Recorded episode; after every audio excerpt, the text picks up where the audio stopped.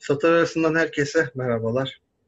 Yaklaşık bir aylık suskunluğumuzdan sonra bugün yani kaydı yaptığımız 21 Ocak günü tekrardan karşınıza geldik. Hmm, tabii Telegram grubundaki arkadaşların da ısrarla belirttiği üzere suskunluğumuz bize pek yaramadı. Verdiğimiz ara bize pek yaramadı öyle söyleyeyim.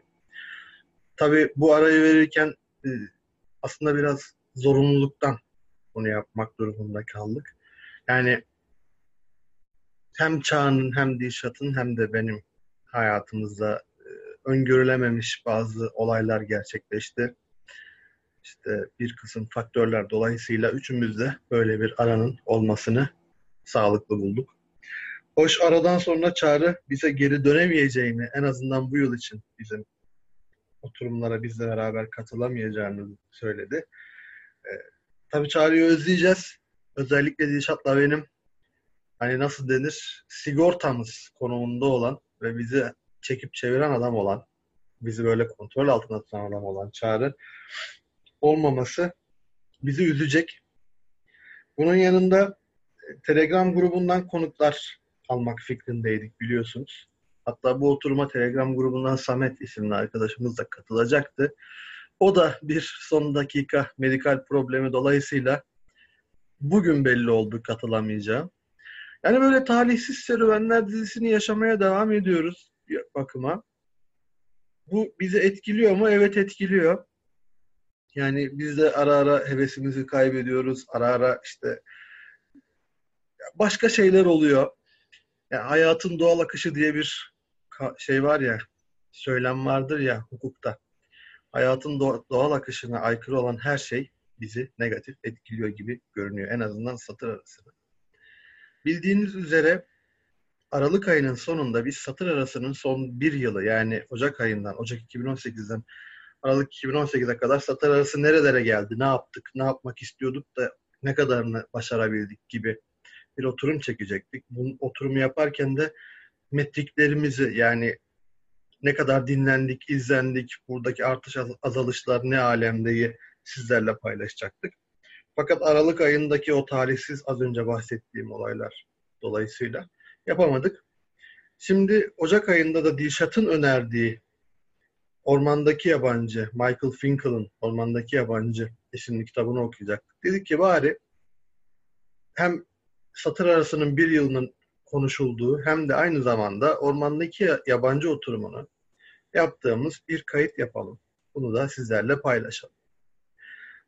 Ben e, böyle bir girizgah yaptıktan sonra sözü şimdi Dilşat'a devretmek istiyorum. Dilşat sana şöyle sorayım. Satır arasının bir yılı sana neler kattı? Ne, ne düşündün, ne oldu?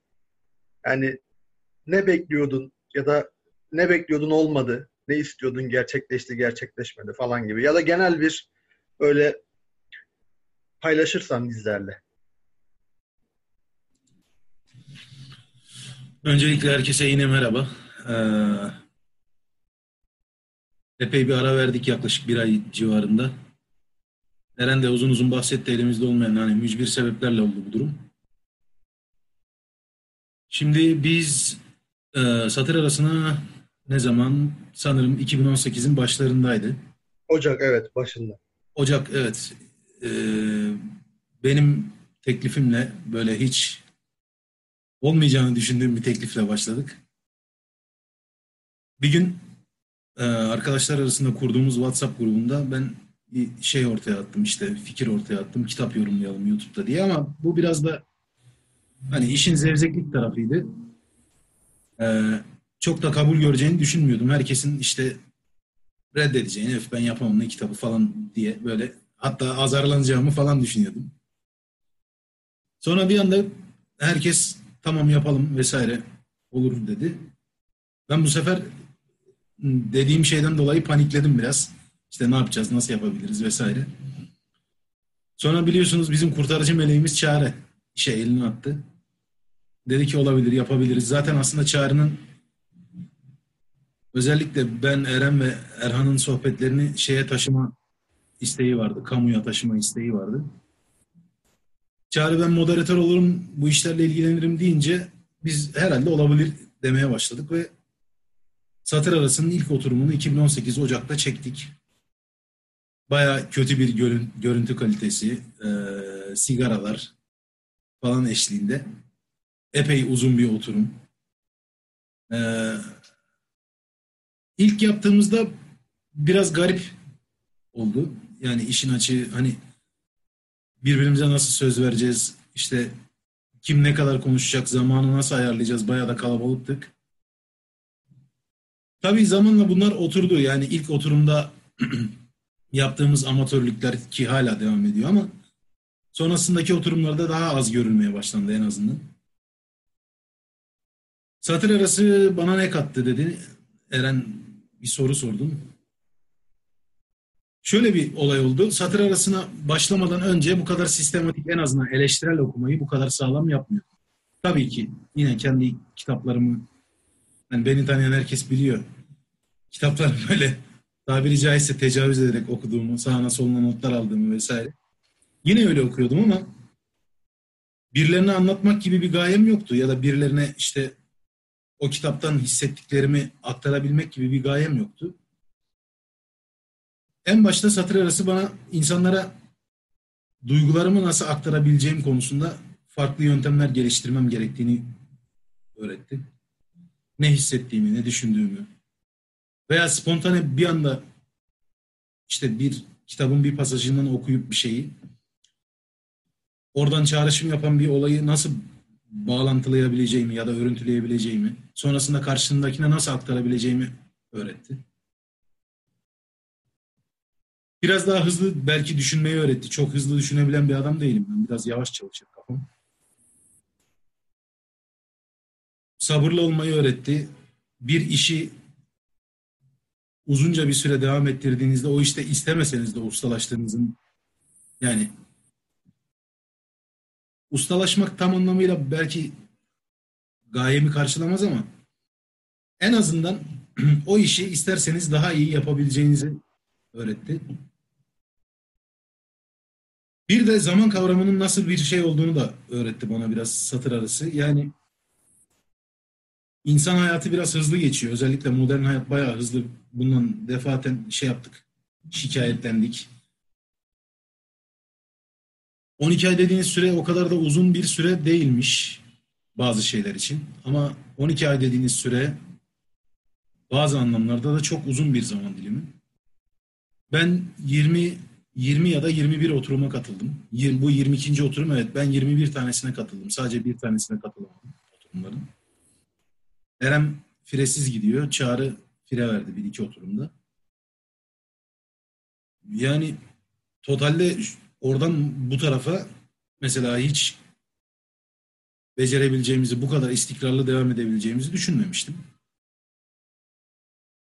Ama ediliyormuş yani başlamak lazımmış en azından hani bir adım atmak lazımmış onun farkına vardım.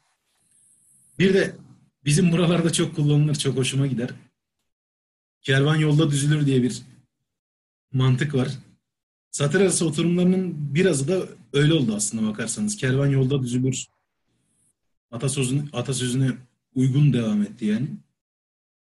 Genel itibariyle kaba taslak bir yıl benim için böyle geçti denilebilir. Evet. Güzel özetledin aslında. Teşekkür ediyorum bu özet için. İlk oturumu düşününce benim aklıma da hep birbirimize katıldığımız geliyor ne kadar da güzel birbirimize katılıyorduk. Öyle de katıldık, böyle de katıldık. Tabii o zamanlar Erhan e, sürekli katılacak gibiydi oturumlara. Sonra o da muhtelif sebeplerden dolayı gelmemeye başladı. Sonra hatta yakın zamanda ben artık kat, geleceğim falan gibi bir laf söyledi bana ama biz normalde sürekli görüştüğümüz için o da Ankara'da olduğu için bilmiyorum nasıl olur. Ömer sürekli yurt dışına çıkmak zorunda kaldığından yani eve gidemiyorum ki oturumlara katılayım abi modunda biraz da. O yüzden e, ona da bir şey kızamıyoruz, bir şey diyemiyoruz. Keza İkbal'in çok yoğun hayatı var, çok yoğun işleri var. Yani bizi de zorluyor aslında. Dilşat dedi ya işte bir yıl o kadar da uzun bir süre değilmiş. Hemen aklımdan ben de tamamladım onu derdemez. Ama bir yıl aslında o kadar kısa bir süre de değilmiş diye sonunda zaten kendi de benzer bir cümleyle bağladı. biz epey bir kitap okuyup yorumladık işte bu süreçte. Bazılarını beğendik, bazılarını beğenmedik, bazılarını bitiremedik. Bazılarını seçtiğimiz için birbirimize laf ettik filan. Ee, güzel bir süreç oldu. Çok da güzel insanlarla tanıştık aslında. Şimdi böyle deyince bu bir veda mesajı mı? Hayır değil. Hani biz Dişat'la yaptığımız konuşmalarda evet biraz bıkkınlığın başladığını fark ediyoruz ikimiz de. Fakat az sonra da göstereceğim göstereceğimiz üzere enteresan bir kitleye ulaştık. Bizim beklemediğimiz kadar çok dinleyicimiz var şu anda. Ve bu, bu bize biraz heyecan veriyor. Şimdi ben geçen iki gün önceydi bir tane YouTube fenomeni varmış Dişat belki bilirsin Enes Batur. Enes Batur'muş. Biliyor musun? Biliyorsun. Onun bir videosunu açtım. İlk defa dedim ki şunu bir izleyeyim. Onun gibi bir de Orkun Işıtmak diye bir adam varmış galiba. Onu da açtım. Orkun Işıtmak bir tık dayanılabilir. Hani e, dayanılabilir. Ama Enes Batur karakterini izlerken şey gördüm. Adamın milyonlarca da abonesi var. Türkiye'nin de en büyük YouTuber'ıymış. Dedim ki insanların bu adamı bu kadar izlediği yerde bizim ne işimiz var? Yani kimse yanlış anlamasın ya da herkes yanlış anlasın fark etmez. Biz az çok artık tanıdınız takip edenler. Bir çöplükte gibi hissettim kendimi. Yani insanların böyle çöplere gelip o ne kadar güzel diye böyle sarı sarı sıvı akıtan çöpleri alıp evlerine götürdüğü bir ortamda biz temiz, pak malzeme üretmeye ve onları insanlara sunmaya çalışıyoruz. Bu çoğunluğun bu kadar kahir ekseriyetin böyle istiyoruz, istiyoruz, bu saçmalıkları istiyoruz dediği yerde bizim ne işimiz var diye düşündüm. Sonra şunu fark ettim. Bizi dinleyen az da olsa hani bizim tanışabildiğimiz, görüşebildiğimiz, bize ulaşan insanların hatrına bile aslında biraz daha bu işi sürdürmeye değer. O yüzden yani en azından benim adıma satır arasını bir müddet daha sürdürmek mantıklı olacak gibi geliyor. Tabii Dişat'la da bu konuda birazcık tartışmalarımız var. Bunu kimseden saklamaya gerek yok. Şimdi malum Çağrı'nın gidişi biz bu işe yedi kişi olacak diye başladık. Şu an iki kişiyiz. Ve iki kişinin iki kişinin sırtında böylesi bir yük de aslında kolayca taşınmıyor gerçekten dediğim gibi yine yani bunu söylemekte bir iş görmüyorum. Her ne kadar işte 20 binlerde bir ya da 30 binlerde pardon bir dinlenme ya da izlenme oranımız olsa bile sayı olarak söylüyorum bunu. Çok az. Yani bu kadar az insana ulaşmak insana biraz bozuyor. Beni bozuyor en azından. Benim biraz canımı sıkıyor. Yalan yok geçen hatta bununla ilgili birisi mail atmıştı. Çağrı da paylaştı gruptan. Yaptığınız işleri çok beğeniyorum. YouTube'da bu kadar az abonenizin olması çok saçma ama lütfen işini, yaptığınız işi bırakmayın, devam edin falan. Yani böyle konuşunca da şey gibi olmasın. İşte bize abone olun falan. Hayır efendim öyle değil. Aslında oturumların başından beri konuşa geldiğimiz toplumun yapısına yaptığımız bir eleştiri. Yani bilimle, kültürle, sanatla bizim toplumun işi olmuyor. Bizim toplumun Enes Batur'la işi oluyor yani. Adamın adını zikrederken bile utanıyorum ben aslında. Gerçekten. Neyse. Ee, Dişat eklemek istediğim bir şey var galiba. Yani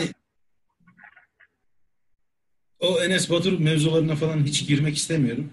Sonuçta bunlar seçim. Bu işte YouTube'da bir şeyler yapmak biraz da işin şey tarafı, e, show business tarafı. Onlar için en azından. Madem sen samimi yaklaştın, ben de samimi yaklaşacağım. Şimdi şöyle bir şey var. Bizim oturum kalitelerimiz, görüntü anlamında söylüyorum, iyi değil. Ekipman anlamında iyi değiliz. Biz çünkü bu işe başlarken şöyle de ekipman alacağız, böyle de bir şey yapacağız. İşte YouTube kanalına şu kadar abone edineceğiz ekipmanlar için ne bileyim bir Patreon hesabı açacağız, bilmem bir şeyler yapacağız. Hiç böyle başlamadık bu mevzuya. Yani e, nasıl anlatsam bu işten 1 liralık bir kazancımız olmadı. Herhangi bir şekilde hiç kimseden herhangi bir şey talep etmedik. Video kolaj vesaire bu tip işler işler yapılabilir. Yapılınca muhtemelen seyirci kalitesi artacaktır. Ne bileyim benim sigara içmemin içmememin bile YouTube'daki abone sayısına şey olacaktır, katkısı olacaktır. Çünkü birkaç şeyde videonun altında sigara içtiniz, goy goy yaptınız vesaire diye eleştirilmiştik. Yani haklı insanlar eleştirebiliyorlar. Ama totalde şunu diyeceğim. Ben zaten bu işe hani başladığımızda çok fazla bir abone beklemiyordum. Herhangi bir şekilde işte ciddi bir şeyler yaparız, bu iş ciddi bir şeye dönüşür falan diye de beklemiyordum. Hala da dönüşmedi. Ama en azından insanlara bir, bir, bir parça olsun ulaşabilmek istiyorsun. Yani şöyle, bu işi biz belirli bir e, kültür seviyesine haiz insanlar için yapıyoruz. Kendi, yani en azından kendimizi anlatabileceğimiz insanlar için yapıyoruz. Belki de kendimizi anlatabileceğimiz tipte insanların YouTube'a ya da ne bileyim Spotify'a veya işte Spreaker'a yani podcast'e çok ayıracak zamanları yoktur. Oturumlarımız genel itibariyle uzun oluyor. Konuştuğumuz konular herkesin ilgisini çekecek tarzda konular da olmuyor çoğu zaman. Hatta kitaplarımız bile çok eleştiriliyor. Biz kendi içimizde de eleştiriyoruz. Ne bileyim işte yer altından notları okurken ben epey mızmızlanmıştım. İşte Eren Russell'ı okurken mızmızlandı. Çağrı bir başka felsefe kitabını okurken mızmızlanıyordu. Yani bu iş üç aşağı beş yukarı böyle olurdu zaten diye düşünüyorum. Yani hani çok da bir şey olmazdı. YouTube'da başka kanallarla kendimizi kıyaslamanın bu arada Eren'i anlıyorum yani ne, ne söylemek istediğini gayet iyi biliyorum. Hatta sürekli kendi aramızda da konuştuğumuz şeyler. Ben işin açığı boşa kürek çektiğimizi düşünüyorum zaman zaman. Hatta bunu Eren'e de söyledim. Biz boşa kürek çekiyoruz. Evet. Zaten e, bölüyorum. Dilşat'a kalsa şu anda belki bir iki oturum yapıp kapatacağız konuyu. Madem burada ya evet hedef, samimi konuşuyoruz. Hedef ben... gösteriyorum. Hedef gösteriyorum gibi düşünme. Samimi başladık, samimi devam edelim gibisinden. Yani. Yok hiç önemli değil. Yani hedef göstermenin ötesinde bir durum var zaten. Hani samimiyetle devam ediyoruz ben aklımdakileri söylemekten çekinecek birisi değilim zaten. Benim çok fazla devam etmek niyetim yok. İşin açığı iki kişi kaldık. Her 15 günde bir kitap yapmak zaten ciddi zordu. Üç kişiyken ya da beş kişiyken bile. Şimdi iki kişi kaldık. Belirli bir hazırlık süreci gerektiriyor. Kitabı eleştirel okumanız lazım. Daha fazla not almanız lazım. Üzerine düşünmeniz lazım. Yani hem mesai ayırmanız lazım hem de küçük de olsa bir bütçe ayırmanız lazım bu işe. YouTube'daki abone sayımız 12 ayda 500 civarı falan. Bildiğim kadarıyla. 570 herhalde ya da o civarda. 550'den fazlaydı en son baktığımda. Ee, Spotify, Spotify diyorum özür dilerim. Ee, podcast'te gayet iyi bir dinlenme oranına sahibiz. Ama ben yine de diyorum yani kendi içimden şeyi atamıyorum. Boşa kürek çektiğimiz hissiyatını atamıyorum. Eren biraz önce söyledi. Toplumun yapısı var. Bizim işte görüntü ya da ses kalitemizin çok iyi olmaması var. Seçtiğimiz kitapların insanlar tarafından çok da seçilmeyen kitaplar olması var. Vesaire vesaire. Yani muhtemelen en büyük ivmemizi de işte benim o katılmadığım Selçuk Şirin e, yol ayrımındaki Türkiye kitabıyla yaptık, kazandık. Onun dışında hala boşa kürek çektiğimiz hissiyatına sahibim. Ama ufak da olsa Telegram'da bir komünite topladık. Bu Telegram olayına da özellikle değer veriyorum. Onu da şöyle söyleyeyim. Bir insanın telefonunun ekranına girebilmek, YouTube'da izlenilmekten vesaire çok daha zor bir iş. İnsanlar sizin ne dinlediğiniz, şey, ne konuştuğunuzu, aranızda nasıl sohbet ettiğinizi merak ettikleri için oraya kadar geliyorlar. Telefonda kendilerine kısıtlı bir alanda size bir yer açıyorlar bunu çok değerli buluyorum. YouTube aboneliğini de tabii ki çok değerli buluyorum. Diğer taraftan podcast vesaire hani indirmeler Spotify'dan, podcast'ten, Spreaker'dan bunlar çok değerli şeyler ama dediğim gibi yani beklediğimiz komüniteye ulaşma hızımız çok yavaş. Belki ulaşacağız bir yıl, iki yıl sonrasında ama işte o zamana kadar hayatımızda neler değişir? Bu duruma nasıl bakarız? Onu tam olarak bilemiyorum. Ha, benim için keyifli bir süreçti. 2018 için güzel bir meşgaleydi. Farklı insanlar tanıdım. Güzel insanlarla sohbet etme olanağımız oldu. Bazı, mesela Ahmet uzun zamandır görünmüyor ama onu oturumumuza davet etmiştik. Ee, biz de bir oturum sanırım Chomsky'nin medya denetimindeydi. Medya denetiminde evet. Telegram grubunda çok değerli insanlar var. YouTube aboneleri var. Arada bize güzel yorumlar, mesajlar atıyorlar. Eleştirel, kötü eleştiriler, iyi eleştiriler oluyor. Haklı olarak. Yani en azından bir hani yaşamın içerisinde ben de bir şey yaptım diyebileceğimiz anlamda tarihe, kendi tarihimize, kendi küçük tarihimize bir not düştük. Ee, bunu kendi açımdan değerli buluyorum. Yine diyorum kitlere ulaşmak adına da boşa kürek çektiğimizi düşünüyorum. Söyleyeceklerim bunlar. Çok da kafama takmıyorum yani hani nereye giderse, nerede sonlandırmak istersek orada da bir dünya sonlanacak veya daha büyük bir şeye dönüşecek. Hiçbir fikrim yok. Evet. Bilmiyorum benim için de muamma aslında. Bakacağız. Göreceğiz gibi görünüyor. Yani şu anda ümitsizlikle falan da söylemiyorum ya da ne bileyim hani bir ne beklenti duyuyorum bunun devam etmesine dair ne de işte bitmesine dair bir beklenti duyuyorum. Biraz süreç herhalde yönlendirecek. Ne olacaksa süreçte karar vereceğiz. Yani atıyorum bir dört, dört kitaplık bir listede önereceğimiz hani şunların arasından seçim yapın diye takipçilerimize sunacağımız bir listede çıkan kitabın sevdiğimiz ya da sevmediğimiz bir kitap olmasına göre bile değişebilir kararımız. Bilmiyorum. Çok büyük konuşmuyorum. Evet. Artık biraz da zaman gösterecek ya. Gelecekte sizler için var olup olmayacağımızı. Bu ben bunu enteresan bir konsept olarak görüyorum. Başkası için var olmak. Yani biz şu yayınları kestiğimiz anda sizler için artık yok olacağız. Tabii eski kayıtlarımız hala mevcut olacak. İstediğiniz zaman ulaşabileceksiniz ama yeni içerik üretmez olacağız. Bu da şu açıdan önemli. Ormandaki yabancı açısından yani az sonra eleştireceğimiz, konuşacağımız kitap açısından önemli. Başkası için yok olmak güzel bir kavram aslında düşündüğümüz zaman. Neyse şimdi çağrıyla önce efendim metrikleri paylaşıyor muyuz yoksa ha, onu onu şey yapacağım. Çağrı hazırlamıştı sağ olsun. E, metrikleri paylaşacağız şimdi. Ben ekran paylaşacağım öncelikle. Bu arada bir saniye oraya girmeden önce evet. Çağrı yokluğu hakkında ben hiç konuşmadım. Onu konuşmak ha, istiyorum. Evet. Ee, Eren söyledi bizim aramızda hani sigorta gibi falan dedi. Tabii biz geyini yapıyoruz bu işin. Çare işin moderatör tarafıydı. Biraz uzlaştırıcı bir tavrı var Çağrı'nın böyle iyi bir enerjisi var. Satır arası oturumlarının satır arası oturumu yapan adam yani teknik anlamda. Tabii. Bu işte çok ciddi emeği var. Ee, işte belirli programlar kullanıyoruz. Zoom'dur, Trello'dur vesaire hani bu oturumları düzenleyebilmek için. Onlar da hiç işini aksatmadan hani tabiri caizse bizim e, aksimize böyle çatır çatır bütün işleri yapan. Her şeyi tek başına yaptı. Yani biz aynen. sadece katılıp konuştuk. Konuştuk aynen.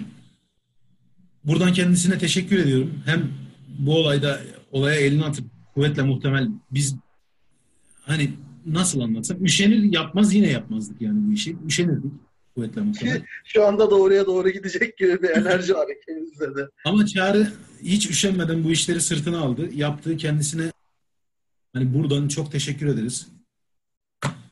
Ee, tabii kendi için de yaptı bunu. Sonuçta Çağrı'nın da hayatına, kendi kısa tarihine bir not düşülecek. Hani bu satır arası oturumlarıyla. Ama kendisine cidden bütün kalbimle teşekkür etmeyi muhtemelen bu yıl aramızda olamayacak. Ve e, o güzel moderatörlüğü için hani nasıl diyeyim müteşekkir olduğumu bilmesini isterim. Buradan da en azından bu oturuma not düşelim böylece. Aynen ben de tamamen Dişat'ın söylediği her şeyin altına imzamı atarım. Çağrı olmasaydı satır arası olmazdı. Yani şöyle söyleyeyim bakın ben olmadığım zaman satır arası olurdu ya da Dişat olmadığı zaman olurdu. Başka arkadaş katılır.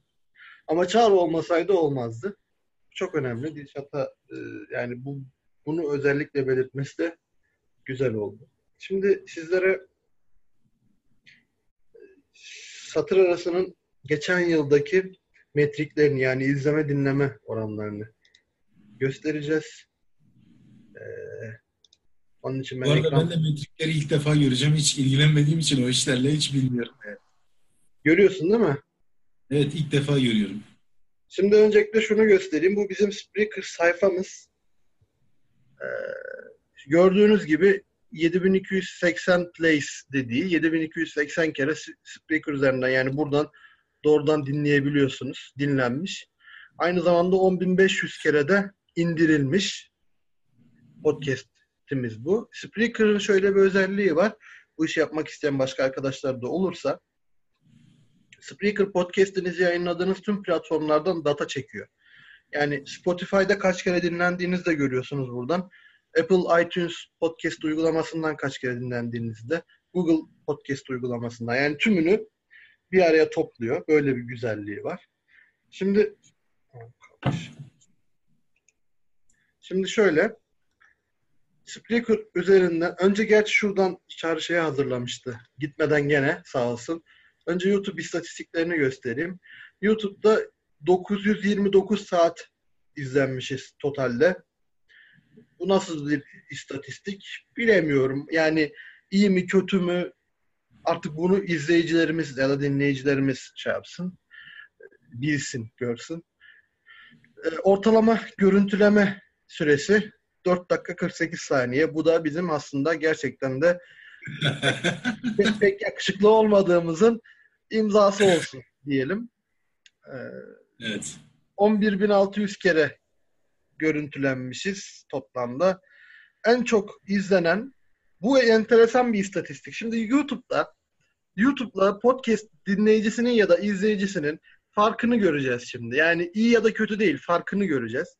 YouTube'da bizim en çok izlenen videomuz Sineklerin Tanrısı. Toplamda 1891 izleme olmuş biz bunu aldığımızda. Yani 31 Aralık'a kadar. Ee, bunu aklımızda tutalım. Sineklerin Tanrısı birinci YouTube'da. Sonra podcast istatistiklerine geliyor. Çağrı bunu e, Aralık'a kadar almıştı. Aralığın sonuna kadar. Ben bunu geliştirdim Ocak sonuna kadar. Şimdi öncelikle şunu göstereyim. Podcast'te Sineklerin Tanrısı oturumu gayet az bir izlenme almış. Yani podcast dinleyicilerinin en çok bize özen gösterdiği ya da istediği e, oturumlar, özellikle son oturum Aylaklığa Övgü toplamda bin kere indirilmiş ve 350 kere oynatılmış ve bir dakika ona bakmıştım. Heh, yer altından notlar. O da toplamda 500 kere indirilmiş. 600 kere de e, yaklaşık olarak izlenmiş ya da tam tersi fark etmez. Şimdi burada podcast takipçileriyle YouTube takipçilerinin arasındaki fark ortaya çıkıyor. Sineklerin Tanrısı biliyorsunuz daha popüler bir kitap. Ee, yani yer altından notlara göre de şey Aylaklığa Övgü'ye göre de. Dolayısıyla YouTube takipçileri biraz daha popülere kayıyor diyebiliriz. Şu da özellikle göstermek istediğimiz toplam izlenme metrikleri, dinlenme metrikleri YouTube şeyden e, podcast üzerinden. 2018 Ocak, Şubat, Mart diye devam ediyor ekranda gördüğünüz üzere. E, Ocak ayında toplamda 9 kere bizim yani ilk oturumu yaptığımızda bizim de o da eş dost akraba çevremizdir. 9 kere dinlenmişiz. Şubat'ta bu 120'lere ulaşmış. Bunu özellikle söylüyorum. Mart'ta 200'lerdeymiş. Şimdi artış çok enteresan. Mesela Mart'ta 200'lerde olan bizim toplam indirilme ve dinlenme sayımız 2018 Aralık'ta bir ayda e, 4000'e yaklaşmış. Bir ayda. Tabii hep artış var burada gördüğünüz üzere. Bu arada koyu olanlar indirmeler, downloadlar. Diğerleri de o anlık mesela Spotify dinlemeleri diye düşünebilirsiniz ya da Speaker üzerinden. Ocak ayındaki düşüşümüzün esas sebebi de hep yükseliyoruz gördüğünüz gibi. Aralıkta oturum yapmamış olmamız yani bir aylık verdiğimiz mola. Buna rağmen toplamda 2000 civarında bir dinlenme süremiz var. Ee, yani süremiz diyorum pardon sayımız var. Bu bence yani bir ayda 4000'lerde 5000'lerde insana ulaşmak tamam az dedik ama şey gibi bir yılın aslında kısa olup ama aynı zamanda uzun olması gibi bir noktada. Bu kadar insanın bizi sabit bir şekilde dinliyor olması sevindirici bir yerde de. Bunun haricinde e, Çağrı şu şeyleri koymuştu. Ha, evet bu da enteresan bir istatistik. Bu alındığında şu anda bakmadım tekrar bilmiyorum. Google Android Podcast üzerinde sanat kategorisindeki en ünlü podcast bizdik ve en popüler podcast sıralamasında da genel sıralamada 15. sıradaymışız. Yani bu korkunç bir istatistik bana göre. Yani çok enteresan. Ee, beklemiyordum bunun olmasını. 2019'da ne yapacağız konuşurken geçen yıl e, ayda bir kitap okuyacağımızı söylemiştik zaten. Telegram grubunda özellikle. Burada tekrardan duyuralım. Telegram grup üyelerimizi ve takipçilerimizi dahil etmeye çalışacağız. Ses ve görüntü kalitemizi arttırmaya çalışacağız demişiz. Fakat bunu yapmamız çok zor. İşin doğrusu bu. Yani ben e, ona bir bütçe ayırıp ekipman, ekipman almak taraftarı değilim. Taraftarıyım ama alamam, yapamam bunu yani. Çünkü ilk oturumdan beri söylediğimiz bir gerçeklik var. Onu burada tekrar ikrar etmeyeceğim. Dişat'ın da... Gerçeği mi? Evet. Teşekkür ederim. Dişat'ın da bu... yüzüme vur, vur yüzüme. Şu e, kardeş payında vardı ya, Hilmi bunları eve çağırıp parayla döv beni, vur vur vur falan. Onun gibi hissettim kendimi. Yani ses ve görüntü kalitemizi arttırmaya çalışmayacağımızı söyleyebiliriz. Ee, ki zaten... Keşke dedik. Nasıl? Ses ve görüntü kalitemizi arttırmaya çalışacağız demişiz. Onu keşke çalışmayacağız diye yazsaydık. Evet yani ben düzeltmedim. Sonra şey işte Telegram'dan gelen mesela FIFA Fiesta'nın yorumu ben grubu Google Podcast uygulamasında keşfettim. Amacım kaliteli ve bilgi içeren bir şeyler dinlemekti ki bulduğuma çok memnunum diyebilirim. Dediği gibi. işte sözlükte gene yorumlar var. İsteyenler girip bakabilirler. Şimdi e, tekrardan FIFA'lı Fiesta'nın bir yorumu var. Türkiye'de güzel şeyler de oluyor dedirten oluşum. Kendilerinin bir Telegram grubu bulunuyor. İsteyen herkesin podcast oturumlarına katılıp fikirlerini beyan etmesi mümkün. Böyle değerlerin desteklenip paketli konuma ulaşması dileğiyle demiş. Bir de Episton doğru okudum. İki haftada bir farklı platformlarda ben genelde Spotify'dan takip ediyorum. Bir kitap okuyup bunu tartışan değerlendiren oluşum. Sanki siz de o ortamdaymışsınız hissi uyandırıyorlar. Samimiler yani. Bazen sırf kendilerini daha uzun süre dinlemek için işe yürüyerek gidiyorum. İşte bunlar bize e, devam etme için böyle ateşe odun atan yorumlar. Hoşuma gidiyor e, böyle şeyler. Bunun yanı sıra Twitter'dan gelen iki yorum varmış ki Kasım ayında yapıldığı halde gözümüzden kaçmış çekilişi almamışız. Özür dileriz. Havva Özserçe bize ulaşırsa kendisine okuduğumuz ya da okuyacağımız kitaplardan birini göndeririz demişiz. E, bu davetimiz devam ediyor. Eğer Havva Hanım bu oturumu dinliyorsa ve devam yani e, o hakkı saklı kitap almak istiyorsa bize bir herhangi bir platformumuzda ulaşması yeterli. Artık kitap çekilişi yapmıyoruz biliyorsunuz ama Havva Hanım'ı gözden kaçırmışız. Öyle bizim bir e, yanlışımız olmuş. Şimdi tekrardan inşallah şeye girebileceğim. Ben niye giremiyorum buna? İşte bunlar hep fakirlik, hep cahillik. İşte hem cahillik hem de e, yani çağrının olmayışı ha burada. Ben ekran sol e, paylaşmayı durduruyorum. Ya da durduramıyorum. Evet. Halbuki ne kadar da kolaymış. Orada stop share diye buton varmış. Çağrı kurtar bizi. Neyse. Şimdi bizim aslında biraz da iç döktüğümüz bir şey oldu. İlk kısım oldu. Part 1 oldu. Yani biz çok şeyler tartıştık, konuştuk kendi aramızda. Ama bazılarının ruhumuz uymayacağına karar verdik. Bazılarını başka şekillerde eledik. En son geldiğimiz noktada başladığımız noktadan biraz ilerideyiz ama aynı zamanda başladığımız noktadan biraz gerideyiz. Bu Yüzüklerin Efendisi'nde Bilbo Baggins'in söylediği karmaşık sözler gibi oldu. Ee, ama güzel oldu. Satır arası iyi oldu be. İnşallah devam da eder diye düşünüyorum. Keyif, keyifli bir deneyimdi ya bizim açımızdan. Ama çok da bir şey beklemedim kendi açıp adıma söylüyorum. Evet. Olduğu- yani mutluyum. Devam ederse eder, etmezse yine yolumuza devam ederiz. Bu arada benim bu kadar hassaslanmamın altında yatan bir şeyler şeylerden bir tanesi de kendi okumalarımdan biraz geride kalmak beni rahatsız ediyor böyle sürekli hani belirli bir e, listeyi takip edip kendi okumalarımın dışında kalmak. Bu arada benim kapım çaldı çok enteresan bir şekilde. Bir ara verelim mi ufacık? Tabii olabilir. Tamam. Geliyorum. Tekrardan beraber e, enteresan bir olay oldu bizim yan komşumuz sağ olsun. Bir şey için kapımı çalmış. Ben de şaşırdım. Biz de şaşırdık yani. Ne diyorduk? Satır arasının 2018 dedik. Konuştuk epey. Yani biz bazı şeyleri e, istediğimiz gibi yaptık. Bazılarını yapamadık. İyisiyle kötüsüyle bir iş yaptık. Yaptığımız işten de genel olarak memnun muyuz? Ben memnunum herhalde. Dilşat sen de memnunsun. Memnunum. Herhangi bir sıkıntı Evet. yok. E, güzel. O zaman buradan itibaren yürüyüp devam edeceğiz yolumuza. Öyle ya da böyle. Ya varız ya yokuz sizin için. Bu seçimde sanırım e, Christopher Knight'ın yaptığı gibi bize ait olacak. Bir gün belki kayboluvereceğiz sizler için. Böyle deyip yumuşak bir geçişle topu Dilşat'a ve ormandaki yabancıya atıyorum. Evet Dilşat. Buyurun. Ee, Hiç moderatörlük yapmaktan hoşlanmıyorum. Hep kaçtığım bir mevzuydu. Ama bu kitabı ben çok sevdim ve önerdiğim için ve Eren kitabını sevdiceğine verdiği için mevzu bana kaldı. Hiç de sevmiyorum. Bunu söyleyeyim. Moderatörlük falan böyle ölçülebilir işler bana pek uygun değil.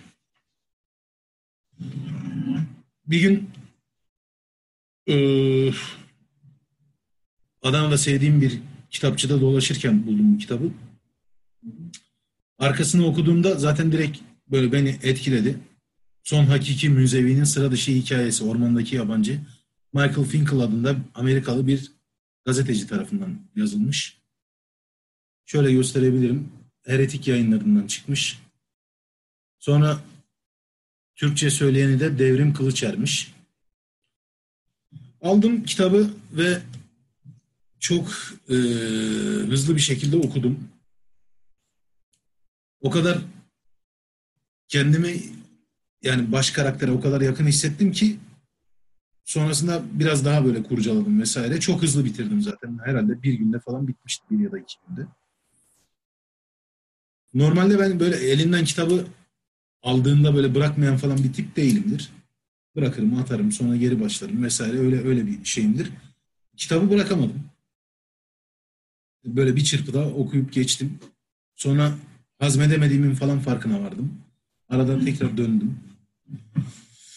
Kitap e, gerçek bir münzevinin yani modern hayata elveda deyip 1986 yılında daha yenice aldığı bir arabayı arabayla işte bir dağın başına gidip arabadan eşyalarını aldıktan sonra aracın anahtarını ön konsolun üzerine atıp hadi ben sizin modern hayatınıza elveda diyorum diyen bir adamın hikayesini anlatıyor.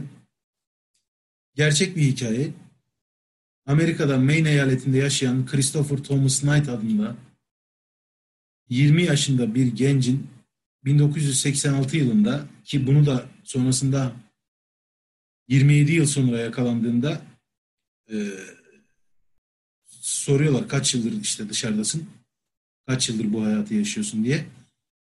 Valla şey diyor galiba e, Çernobil patlaması Çernobil- Heh. 86 yılını söylüyor yani. Böyle bir adamın hikayesi. Hikaye biraz garip, enteresan başlıyor. 20'li yaşlarında bir genç Christopher Thomas Knight liseden mezun oluyor. Sonra bir atölyede çalışmaya başlıyor. Sanırım araç tamir atölyesiydi. Sonrasında içinde bir şeylerin eksik olduğunu ya da yanlış gittiğini hissediyor. Daha da yeni maaş almış ya da haftalık ödemesini almış. Arabasına atlıyor yeni aldığı arabasına ve yaklaşık iki hafta süren uzun bir yolculuk yapıyor. Sağda solda kaldığı. Yanında da işte sırt çantası ve biraz kıyafeti vesairesi var. Sonra da bir gün o yolculuktan dönüyor. Parası falan suyunu çekmişken bir Maine eyaletinin yaklaşık kuzeydoğusunda 50 kilometre kuzeydoğusunda bir ormanlık alanda inzivaya çekiliyor. Kendi memleketi bu arada Maine. Doğduğu Aynen. yer. Doğduğu yer ve kendi evinden yaklaşık 50 kilometre kuzeydoğuda inzivaya çekiliyor bu arkadaş. Bunun hikayesi. Şimdi ufaktan bir girizgah yaptım. Bu adam yakalanmadan önce çok meşhur bir hani ne derler notorious mu deniyor. Kötü bir şöhreti var. Kötü şöhreti de şu yönde. Maine daha çok yaz insanların yazın geldiği yazlıkçı e, denilebilecek bir memleket öyle diyeyim. Nasıl? Bunu biraz daha detaylandırmam lazım. Bizim Türkiye'deki işte Ege ya da Akdeniz sahilleri gibi yaz e, mevsiminin hani böyle insanların denize girmek için kullandığı bir yer değil. Maine'de bir göl var. İnsanlar yaz ayında Maine'deki göle geliyorlar. Kışlarının çok sert geçtiği bir eyalet. Amerika'nın ortalarında bir yerde galiba. Yayla gibi yani. Evet biraz yayla tarzında birbirlerinden uzak yerleşimlere sahip. Yani insanların evleri işte Amerikan standart Amerikan evlerini bilirsiniz yani hani bu verandalı vesaire. Birbirlerinden uzaklar.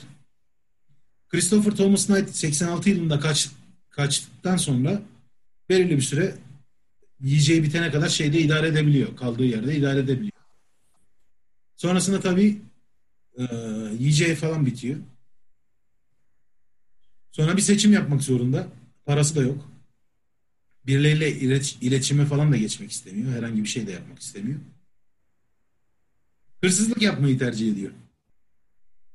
Yavaş yavaş o kulübeleri tek tek soymaya başlıyor. Yanlış hatırlamıyorsam 27 yılda binden fazla hırsızlık yapıyor. 1040 4000 diyor galiba kitapta. 4000 mi? 4000. 4 miydi? 1040 mıydı? Ben öyle hatırlıyorum. Bilmiyorum. 4000 de olabilir. Sayının bir önemi yok. Yani çok yüksek bir sayı.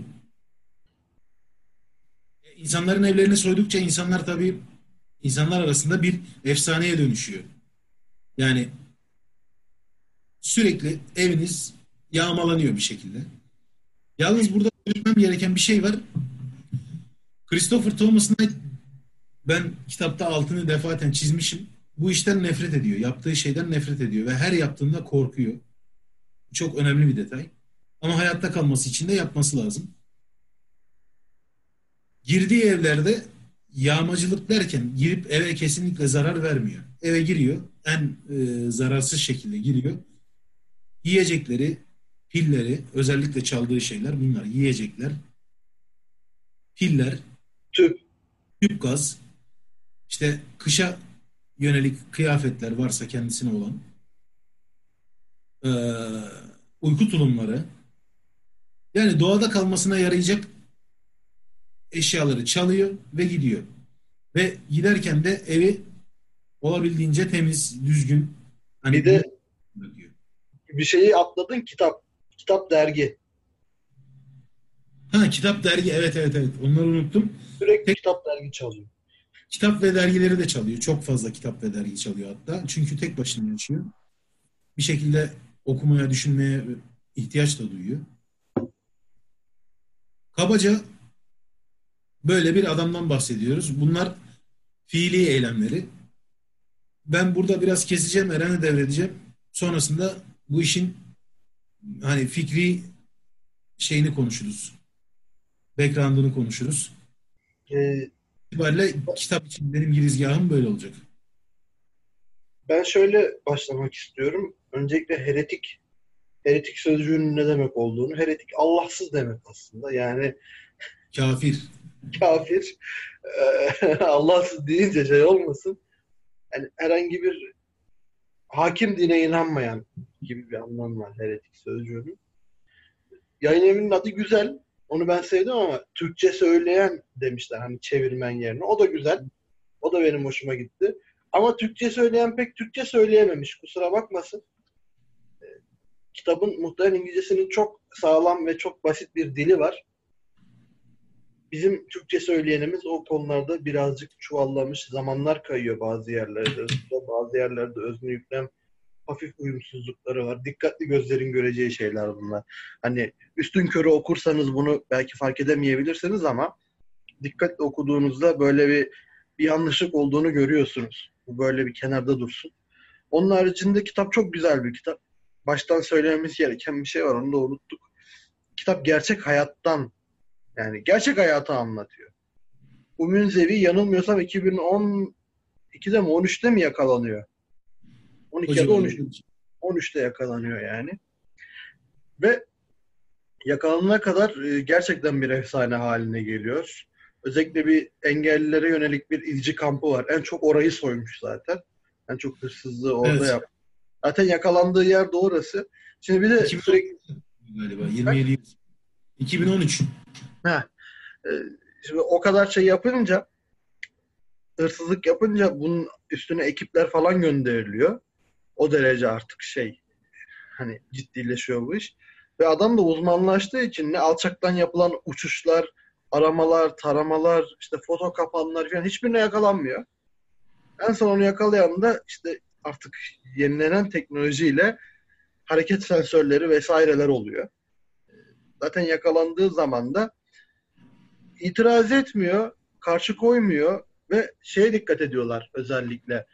Çok temiz olduğuna. Hani öyle yok kirli sakal hani bizim vardı ya Hanzo diye filmimiz ya da Tarzan filmleri falan.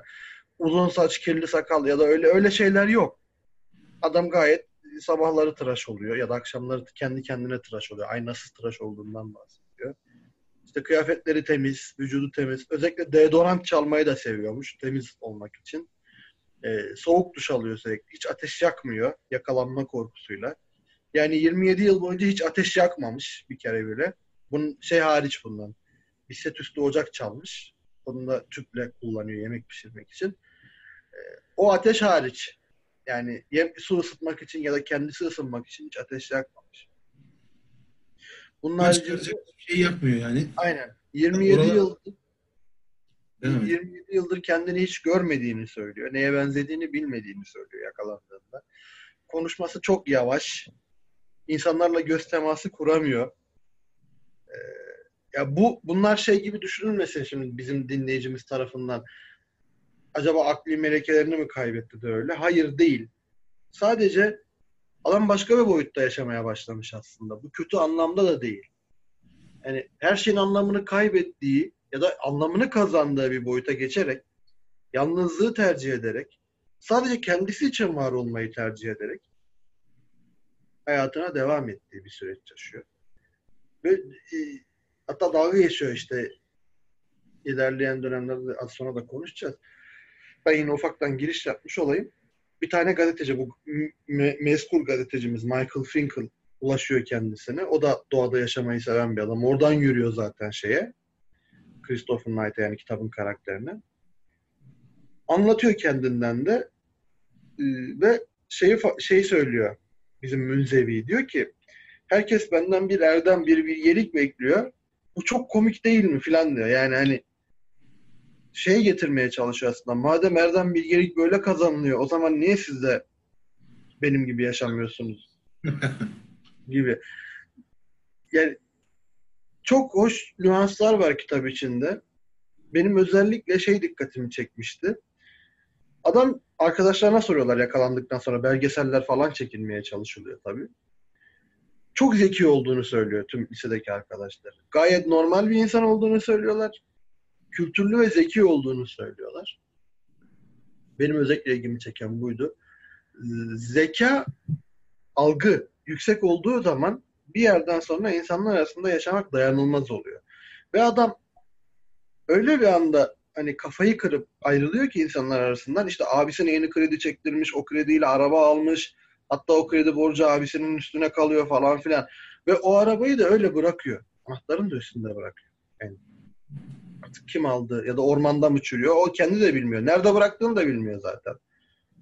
Hani e, soruyorlar 27 yıldır hiç insanla karşılaşmadım mı? Bir kere karşılaştım diyor. Merhaba dedim. Merhaba dedi. Geç yolumuza devam ettik diyor. Yani ha, bir kere de şeyde bir e, tuzakçı bir aileyle mi balıkçı bir aileyle karşılaşıyor son dönemde.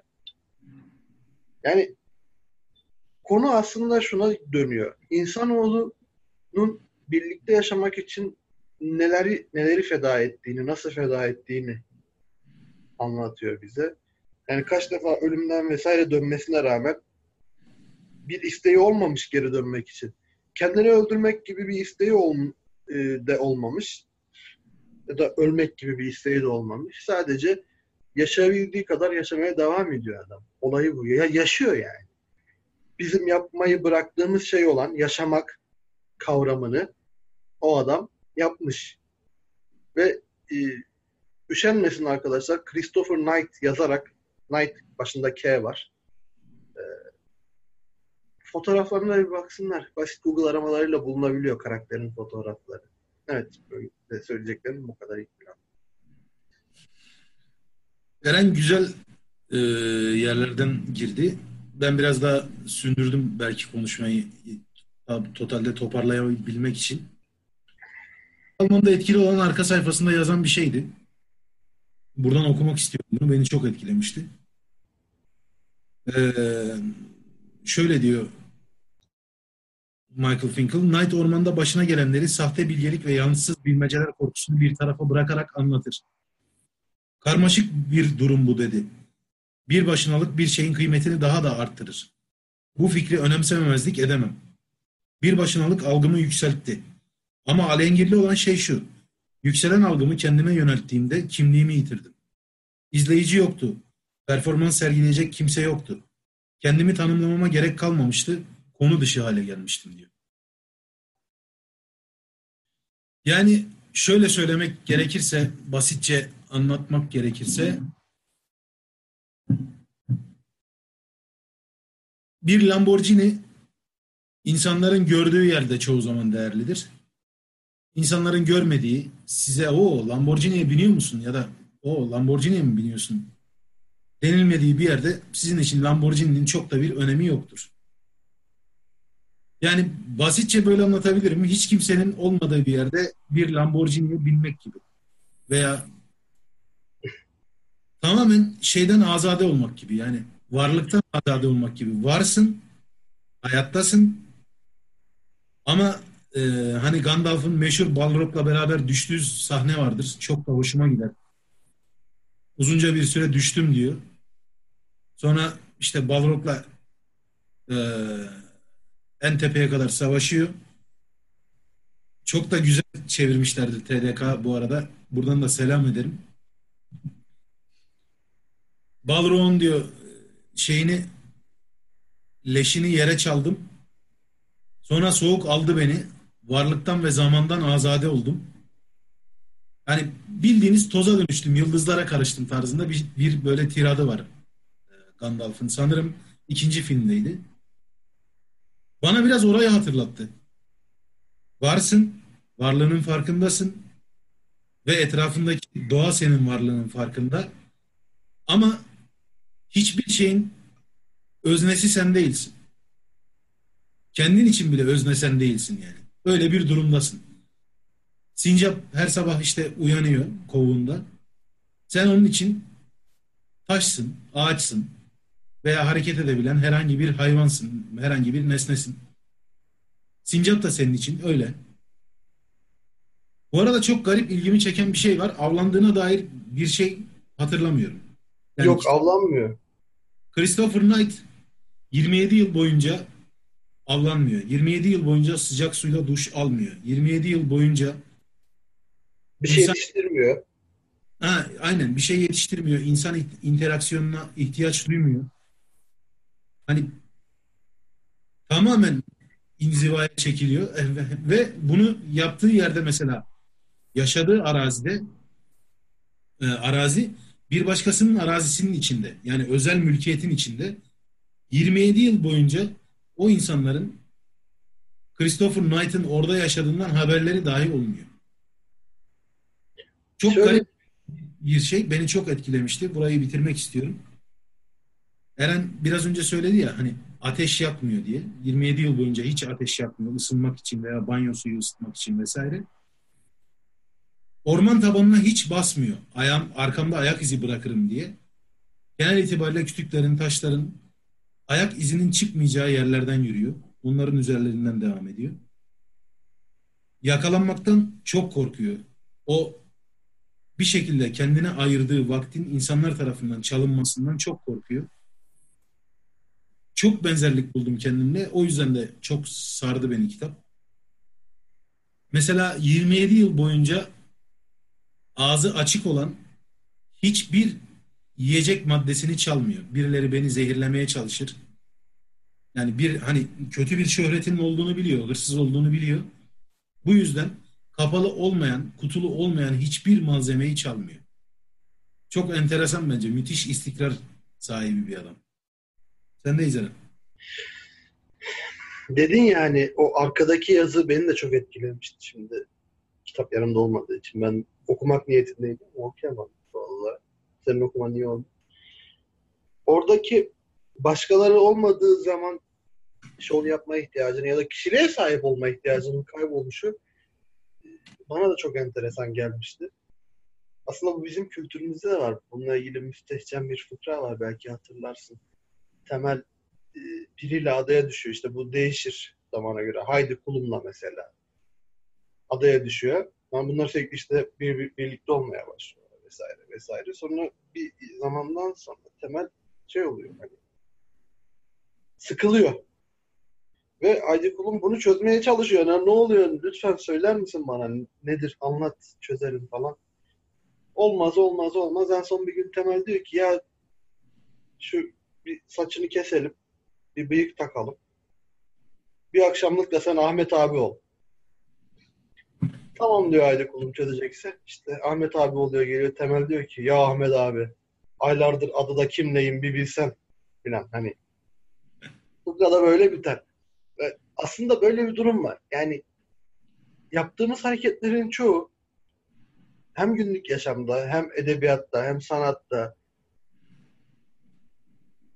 roller roller üzerine başkaları için var oluyoruz. Başkalarını memnun etmek için var oluyoruz ve bunun karşılığında da o başkalarının bizi memnun etmek için çabalayacağını ummaktan başka elimizden bir şey gelmiyor. Ha. Diğer türlüsü ne kadar yaşanabilir olurdu ya da ne kadar mümkün olurdu başkaları için var olmadığı da başkalarını hiç umursamadığı ya da kendini herkesin kendini ön plana koyduğu bir dünya da çok enteresan bir zihin egzersizi olabilirdi bence. Herkesin Christopher Knight gibi olduğu bir dünya. Düşünsene. Yani Hala taş devrinde yaşıyor olurduk muhtemelen. Ya kitap okurken zaten birçok yere böyle şey yapılıyor. Hani atıflar var. Christopher Knight 20 yaşında bunu çok bilinçli gerekçelerle yapmıyor. Mesela intiharda genel itibariyle şöyle bir şey vardır. İntihar en yakın çevreye, en yakın çevreye veya genel itibariyle içerisinde bulunduğunuz topluma ciddi bir eleştiridir aslında. Hani sizin o topluma en son rest çekme biçiminizdir. Genel itibariyle böyledir. Bir münzevilik de bir çeşit intihar olarak düşünülebilir. Yani kendi annenize, babanıza, ailenize. Bu arada Christopher Knight'ın babasından hiç bahsedildiğini hatırlamıyorum. Bu da değişik bir olgu. Şu an aklıma geldi. Kendime. Babasından bahsediliyor ya. Ölmüş. Yani, ölmüş 2001, 2001 yılında ölmüş hatta. Bak evet, on, ondan bahsediliyor da hani onun için çok bir şey değer ifade etmiyor gibi. Gerçi annesi de çok değer ifade etmiyor. Ya ediyor ama farklı ediyor. Şöyle ediyor. Hani onların utanmasını istemiyor da kendi yaptıklarından onların etkilenmesini istemiyor. Zaten evet. yaka, yakalandıktan sonra da hırsızlıkları için çok pişman. Ve bunu özellikle söylüyor. Hani ailemi hiç bulaştırmayın bu işlere falan diye. Enteresan bir durum. 20 yaşında bir çocuğun ya da yani bir gencin diyelim çocuk demeyelim artık. 20 yaşında bir gencin her şeyi geride bırakıp yani kendinizden pay biçin 20'li yaşlarda işte arkadaşlarınızla bir yerlerde bir yerlerde sosyalleşmek. Hani sosyal hayatın size dayattığı saçma sapan şu an için konuşuyorum. İşte AVM kültüründen. Ne bileyim belki şey anlaşılacak, garip anlaşılacak verdiğim örnekler ama Starbucks'tan, iPhone'dan, Android telefonlardan, karşı cinsin ilgisinden ki günümüz modern toplumunda cinselliğin nasıl değerlendirildiğini tırnak içerisinde biliyorsunuz. Hayat yemek, içmek ve cinsellik üzerine dönüyor. Ee, bunların hepsinden bir çırpıda vazgeçmek, gayet bilinçli bir şekilde vazgeçmek. Sonrasında biraz önce hani atıf yaptığım kervan yolda düzülür mantığıyla bir yola çıkmak ve sonrasında ufak sorunlar baş gösterdikçe onların çaresine bakmak. Müthiş bir iradenin ürünü aslına bakarsanız. Yani hani bir zihinsel hazırlık evresi falan da görülmüyor geride. Tabii biz Christopher Knight'ın lise hayatına hayal meyal tanık, tanık oluyoruz. Hani arkadaşlarının verdiği bilgiler üzerinden, birkaç yıllıktaki fotoğrafı üzerinden vesaire. Yani bir hazırlık evresi yok. İşte topluma ciddi bir eleştiri kaygısı yok. Tamamen kendi başınalık e, kendi başınalık için hani kendi başına alınmış bir karar. Hiçbir herhangi dışsal bir etken görünmüyor bu kararı almada. Ve bir anda bıçak gibi kesiliyor her şey. Diyor ki tamam ben artık toplumun dışına çıkıyorum. Ben artık ormanda yaşayacağım ve bitiyor. Sonrasında 27 yıl ormanda yaşam var. Kaç defa ölüm tehlikesi atlatıyor. Mesela enteresan şeylerden birisi 27 yıl boyunca hiç hasta olmadığını söylüyor Christopher Knight. Ve bunun sebebini de işte başka insanlardan virüs ya da ne bileyim başka insanlardan herhangi bir bakteri geçişi olmadı diyor. Hiç hastalanmıyor, soğuk algınlığı yaşamıyor. Sadece çok şekerleme yemeği falan çok seviyor. Çok da bira içiyor bulduğu zaman. Ondan dolayı dişleri çürüyor. Birkaç diş rahatsızlığı var. Bir de e, çok garip gelebilir. Liseden çıktığında kullandığı gözlüğü 27 yıl boyunca hiç değiştirmeden kullanıyor. Gözleri gitgide daha çok bozuluyor. Puslu paslı görmeye başlıyor en sonunda ama o gözlüğü hiç bırakmıyor. Çok enteresan bir adam ya. Yani onu ama onu diyor anlatıyor ya. Çok gözlük aradım. E, her girdiğim evde her gözlüğü denedim. Denedim ama bulamadım diyor yani. Ama hiçbiri o kadar iyi göstermedi. Çok korkuyordum gözlüğümü kırarım diye. Çok dikkat etmeye başladım falan diye. Onu anlatıyordu.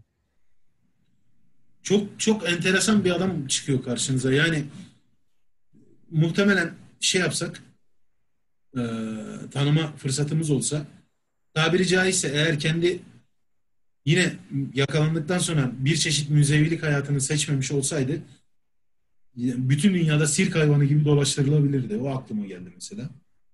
Zaten kuvvetle muhtemel yakalandıktan sonra hissettiği de sirk hayvanı gibi dolaştırılmak oluyor. O kadar büyük bir etki yaratıyor ki bu adamın yakalanışı. İşte eyalete onlarca gazeteci, eyaletin yerel gazetecileri vesaire. Hani yer yerinden oynuyor yakalandığında. Ve istediği son şey bunun olması. Çok enteresan bir şekilde istediği son şey başına geliyor. Olmasını istediği son şey. Ee, hikayenin sonunu bildiğim için her konuştuğumda canım acıyor. Yani özellikle onun yakalanması ve sonrasında gelişen olaylar. Eğer birazcık onunla empati kurabilir, kurabilirseniz çok can acıtıcı bir hal alıyor. Resmen hani 27 yıllık özgürlüğün diyetini kendisine biçilmiş hakim ve savcı tarafından biçilmiş bir rolle diyet gibi ödemek zorunda kalıyor. İnsanların arasında yaşamak, kendi abisinin tamirhane dükkanında çalışmak zorunda bırakılıyor. Ve her hafta işte bölge savcısına veya bölge savcılığına şey imzalı e, böyle adli kontrol adli kontrol yapmak zorunda bırakılıyor. Sanırım psikoterapi almak zorunda bırakılıyor veya işte iyi olduğuna dair bir, bir şekilde birilerinin karşısına çıkıyor. Yani diyebileceğim şey bu hani çok üzüldüğüm için sadece çok üzücü diyebilirim.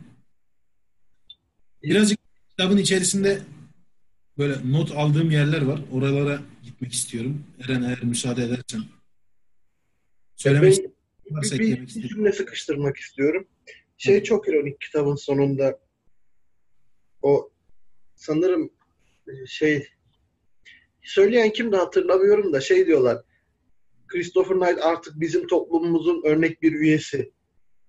Hani o iki yıllık süreçten sonra önce adamı alıyorlar zorla işte psikoterapiler ya da şeyler çalışmalar, kamu görevleri falan filan. Ve adam hapis gibi hissediyor kendini yeryüzünde. Hapis gibi hissediyor. İnsanların arasında böyle ölmek istiyor ve bu ölmek isteğini de artık arkadaşı haline gelen kitabın yazarına Michael Finkel, Finkel'a söylüyor. Ee, ne Doğa ana. Yok tabiat. Yok. Ormanın hanımı. Ormanın hanımı deyince, Ormanın hanımı deyince aklına ne gelir diye soruyor. En son Michael Finkel onu kaçak olarak ziyaret ettiğinde. Yazar da diyor ki Doğan mıdır? Kimdir? Hani yok diyor. Ormanın hanımı ölümdür. Ben de gidip ormanın hanımının beni kucaklamasını istiyorum artık. Yani intihar etmek istiyor adam. Ve Çünkü Christoph artık yaşayamıyor. Anlatabiliyor muyum? Abi çok kötü ya. Yaşayamıyorsun. Biz de şu anda yaşayamıyoruz aslında. Yani birileri sana bir şey dikte ediyor işte. Yani senin istemediğin bir hayatı sana dikte ediyorlar.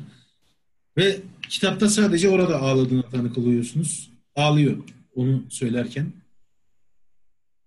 Ve bu arada yaklaşık hani bunu söylediği andan itibaren anda bir bir yıllık süreci tamamlamış, ailesinin yanında yaşıyor, abisinin tamirhanesinde çalışıyor.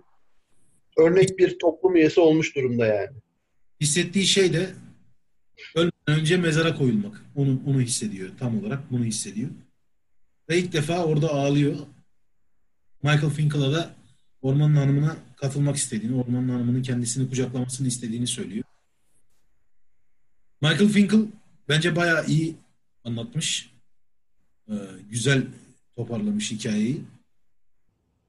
Eren'in çevirmenle ilgili söylediği şeye ben de katılıyorum. Hatta bugün kitabı okuyan başka bir arkadaşımla konuştuğumuzda şey dedi. Çok tekrara girmiş. Bu beni biraz sıktı dedi.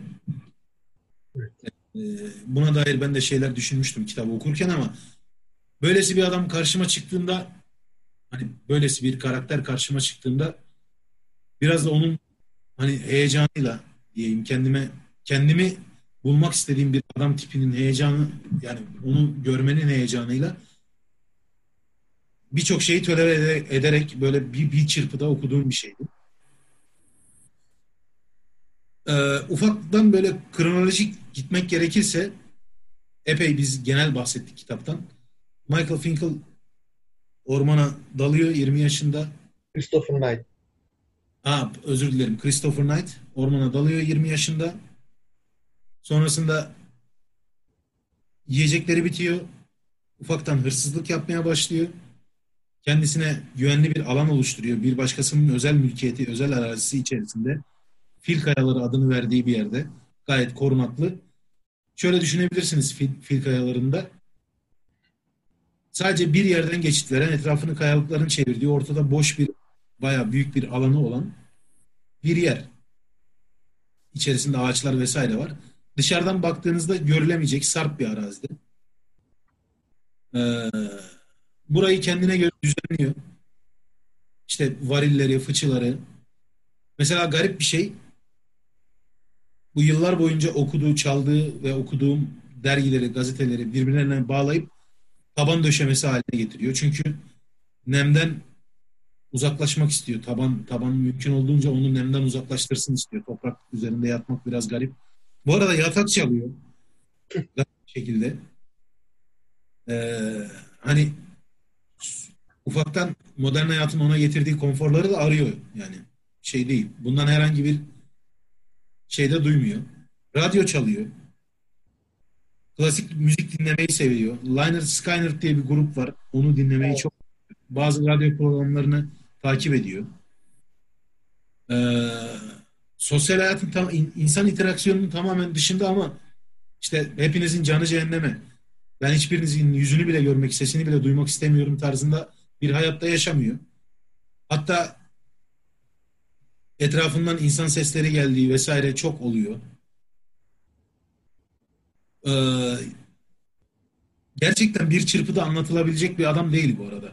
Yani kitap bir çırpıda bitiyor ama sizin o adamın davranışlarını neden yaptığını anlamanız, hazmetmeniz, değerlendirmeniz bayağı bir süreç gerektiriyor. Bir adam mesela şey de dikkatimi çekmişti. Ben altını çizdiğim yerlerden birisiydi. Davranış kalıplarına biraz kafayı takmış durumda. Aynı şeyleri yapmaktan kesinlikle haz etmiyor. Ciddi bir yakalanma korkusu var. Orman tabanına basmadığını söylemiştim. Baskın yaptığı yani yağma yaptığı evlerin rastgeleliklerini elinden geldiğince hesaplıyor ve bu rastgeleliklerin sıklıklarını değiştiriyor. Hani bu rastgelelik durumuna biraz takıntılı halde yaşıyor. Bu arada kar yağarsa dışarı çıkmıyor. Evet. Ayak- bizim belli olur diye dışarı çıkmıyor kar yağarsa. Enteresan bir şekilde. Hafta sonlarına baskın yapmamaya çalışıyor. İnsanların evde olduğunu varsayarak. Bir gittiği yere bir daha kolay kolay gitmiyor. Yani uğramıyor. Elinden geldiğince uzun mesafelere gidiyor. Ve çok enteresan gün ışığında yürümüyor ormanda. Geceyi kullanıyor genel itibariyle. Şafağın sökme vak- vakitlerini. Yani insanların derin REM uykusunda uyu- uyuduğu vakitlerde e, Christopher Knight şeyde hırsızlıkta oluyor. Ay ışığında yürümeyi çok iyi beceriyor. Yani nasıl derseniz tam bir survival uzmanı. Hani ve bütün bunları yaparken hep hep suçluluk duyuyor. Sadece zorunda olduğu için, yaşamaya devam edebilmek için çalıyor. Hikayesi sizi derinden etkileyecektir. Yakalandığı süreç ve sonrasında gelişen durumları muhtemelen ne ben ne Eren size yani kitabı okumadan adam akıllı geçiremeyeceğiz o duyguları. Christopher Knight'ın tam anlamıyla neler hissettiğini. Sadece geçirmeyi hani o duyguları size aktarmayı deneyebiliriz. Ama bence çok alınması, okuması bir kitap. Biraz daha böyle münzevilerin tarihinden bahsetmek istiyorum. Kitaptan aklımda kaldığı kadarıyla. Eren ne der bu işe bilmi- bilmiyorum ama hatta mümkünse burada sözü biraz Eren'e bırakayım. Münzeviliği veya münzeviliğin hani tarihte nasıl yaşandığını biraz kitaptan aklımda kaldığı kadarıyla anlatsan güzel olur diye düşünüyorum Eren. Şöyle örnekler veriyor Michael Finkel. Hatta kitabı yazmak için de çok ciddi bir okuma yapmış, tarama yapmış. Bundan da bahsediyor kitabın sonunda. İşte örneğin Katolik münzevilerden bahsediyor. Ar Arkito muydu? Ne? Arko Onların bir ismi var. Ee, Hristiyan münzevilerin. Kitapta geçiyordu. Ee, on, Bulmaya çalışayım ama On- zor. Onlardan bahsediyor. Hatta onların işte bir odaya kapatılıp kilisenin yanındaki bir odaya kapatılıp sadece ekmek su verilip ve lazımlıklarının alınmasıyla işte tamamen münzevi olmalarına rağmen insanlarla interaksiyonlarının yani iletişimlerinin devam ettiğini hatta bazen insanların onların yanına gelip onlardan öğüt istediğini söyler e, kitabında. Bunun yanında işte Çinli münzevilerden, Budist münzevilerden özellikle bahsediyor. Bazı yerlerde modern münzevi olmaya çalışan kişilerden bahsediyor. Benim aklıma ister istemez Müslüman münzeviler geldi. Ee, Yani ben şunu anlayamıyorum. Şöyle anlayamıyorum. Daha büyük bir us seviyesine ya da akıl seviyesine ulaşabilmek için kendini bir alana kapatıp o alanda yıllarca yaşamak fikri bana absürt geliyor. Tabii bu bir seçimdir. Ben de ilgilendirmez ama bana absürt geliyor. Eğer bir münzevilik seçeceksem Christopher Knight'ın seçtiği gibi bir münzevilik seçmek isterdim ben. Kendini bir yere kapatmak değil. Kendini dünyaya açmak ve insanlara kapatmak kısmını seçerdim. Çünkü insanlara kendini kapattığın zaman daha bütün birisi olabilirsin gibi geliyor bana. Daha gerçek bir insan olabiliriz gibi geliyor. Yani. Neden böyle dediğime gelecek olursak kitapta da Christopher Knight bundan bahsediyor. Dişat'ın okuduğu kısım da bu konuda, bu noktada çok önemli. Özellikle başka biri olmayınca, toplum normları olmayınca rol yapma ihtiyacının ortadan kalkması. Bu çok en önemli nokta zaten. Bunun yanında sadece rol yapmak değil, sadece kendin istediğin şekilde, kendin istediğin gibi yaşamak ve e, özellikle son dönemde benim hayatımda da bazı böyle ufak şeyler olduğu için minvalde Dilşat biraz daha hakim. İnsanoğlu dramaya çok teşne bir varlık. Özellikle bu bizim milletimizde çok ciddi bir şekilde var. Drama seviyoruz abi. Korkunç bir şekilde drama seviyoruz. O ona böyle demiş, bu buna şöyle yapmış. Hani önceki oturumlarda bahsetmiştik. Ee, köylülerin ya da sanırım Anayurt Oteli oturumundaydı. Taşralıların yaşama tarzı üzerine. Hmm. Hani işsizlikten başkasının hayatına sarma mefhumu. Aynı Evet. şekilde aynı şekilde şimdi televizyonlarda da var. izliyoruz, görüyoruz. İşte bir ne ailesi? Palo ailesi. Yani dramalar yok işte o ona bunu dedi, bu bunu yaptı ve için, işin içinde çok ciddi bir kriminal şey silsilesi var. Hani suç silsilesi var. Bunun gibi şeyler sürekli olarak toplumda ve insanda bir müdahalecilik ya da ben gidemiyorsam başkası da gidemesin. Ben yapamadıysam başkası da yapamasın. Örf, anane ya da töre adı altında nesiller kendinden sonraki nesilleri başaramadığı şeyler için cezalandırıyor. Yani ben benim çocuğumu kendi başaramadıklarım için cezalandırmaya başlıyorum. İşte bu bu drama ihtiyacı beni artık yani kitabı okudukça ben aslında acı acı gülümsedim. Sen dedin ya kendime çok benzettin diye. Ben kendime benzetemedim ama olmak istediğim adama benzettim öyle söyleyeyim. O beni acı acı gülümsetti.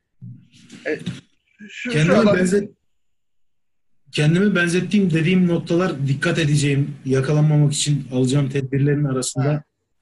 mesela bu vardı. Hatta yakalandığında yani yakalandığı bölüme geldiğinde kitapta içten içe acayip sinirlendim. Çünkü aynı yere o kadar sıklıkla yağma yapmak, aynı yere o kadar sıklıkla talan etmek ne bileyim o kadar dikkatli bir adama hiç şey yapmıyor. ama çaresizlikten hava çok soğuk ve Evet. çadırından çıkacak enerjiyi zor buluyor ya işte yani e, ondan bahsediyor aslında. Yani enteresan bir adam, enteresan bir davranış profili geliştiriyor. Her şeyi rastgelelik üzerine kuruyor elinden geldiğince. Ee, Kendi kendine konuşmadığını söylüyor ya o çok güzel değil mi? evet garip bir şekilde kendi kendine konuşmuyor. Ama bak garip değil. Neden biliyor musun? Konuşmak da aslında bir ifade şekli olarak başkalarıyla bir ilişkinin formatı ya. Adamın ilişki namına bir beklentisi ya da bir talebi yok ki. Adam ondan kaçıyor zaten. O yüzden varlığını göstermek, kon- konuşmak varlığını göstermektir. Ben buradayım demektir. Adam buradayım demek istemiyor ki.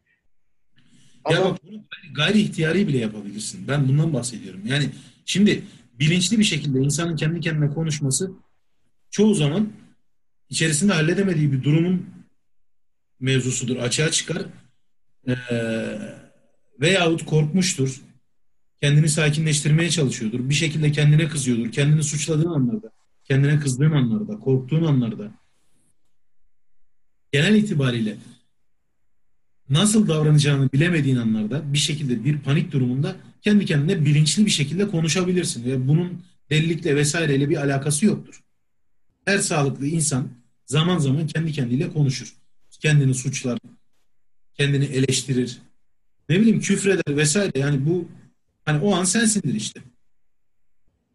Christopher Knight gayri ihtiyari bile bunu yapmadığını, kendi kendine konuşmadığını söylüyor. Bu daha ciddi bir bilinçli tercih. Senin dediğin noktaya geliyor. Yani hiç varlığa yani bir şekilde yaşamayı istiyor ama hiç varlığa çıkmayayım gibi. Yani şey gibi ist- olmak istiyor ya. Rüzgar gibi olayım. abi Herkes beni hissetsin ya da ben herkesi yalayayım, hissedeyim yani üzerinden geçeyim. Ama tam anlamıyla gözle görülür bir varlığım olmasın. aslında şöyle yaşamak istiyor, var olmak istemiyor. Evet yaşamak istiyor. İns- şöyle var olmak istemiyor derken burada bir paradoksa yol açmak da değil niyetim. İnsan olarak var olmak istemiyor. Bir canlı olarak yaşamak istiyor keyfince. Yaptığı şey de bu. Hani soruyorlar hiç sıkılmadın mı diye. Adam da şey demeye getiriyor. Çok hoşuma gitti. Siz sıkılmak sizin uydurduğunuz bir kavram. Yani insan her zaman bir şey yapmak zorunda değil ki. Değil. Bak Schopenhauer'de hatırlarsan okumak, yazmak ve yaşamak üzerine de tam olarak böyle bir yer vardı. Modern insan diyor kendini diyor sürekli hani zihnini bir akış üzere tutmak zorundadır. Istırap ve yoksunluk arasında bir bağ kuruyordu Schopenhauer. Şey der, bir şeyin yoksunluğu insanda ıstırap yaratır. O yoksunluktan doğan ıstırabı ortadan kaldırdığında yani o yoksunluğu giderdiğinde bu sefer de can sıkıntısı gelir arkasından. Modern insan böyledir. Ama diyor sıradan insan böyledir. Ama diyor belirli bir bilinç seviyesine ulaştığınızda kendi zihni faaliyetlerinizle ciddi manada meşgul olabildiğinizde uzun uzun derin derin düşünüp tefekkür edebildiğinizde veya hiçbir şey yapmadığınızda veya hiçbir şey yapmaya ihtiyaç duymadığınızda herhangi bir problem yoktur. Aslında sapıkça olan, anlamsızca olan ve benim mesela çok çalışan insanlarda beyaz yakalı yakalı dediğimiz gönüllü kölelerde müthiş böyle gözlemlediğim beyin sürekli bir akış üzere tutulmak isteniyor. Yani sürekli bir şey yapayım. Ardı arkası kesilmeden bir hareket silsilesi olsun ve ben o akışı takip edeyim ki böylece hiç düşünmek zorunda kalmayayım. Gerçekten kendi içime hiç dönüp bakmayayım. Bu kadar kendinizden korkuyorsanız yani, yani bu kadar bu seviye insan kendinden kaçıyorsa ya müthiş bir bozulmanın, çürümenin şeyi değil midir ya göstergesi değil midir? Hep bir şeyler yapmak zorunda olmak, kendini bir şeyler yapmak zorunda hissetmek. Mesela çok yakından gözlemlediğim birkaç arkadaş var. İşsizliklerinden işlerinin yeterli yoğunlukta olmadığından inanılmaz derecede şikayet ediyorlar. Bu bana anlamlandıramadığım bir şey yani. Çok garip geliyor. İş mesela benim açımdan birinin bana zorla bir şey yaptırması ya da para karşılığı zaman zaman onur kırıcı bile gelebiliyor. Yani niye bir şey yapmak zorunda olayım ki? Neden sürekli bir akışı takip etmek zorunda olayım? Neden daha fazla kazanmak zorunda olayım?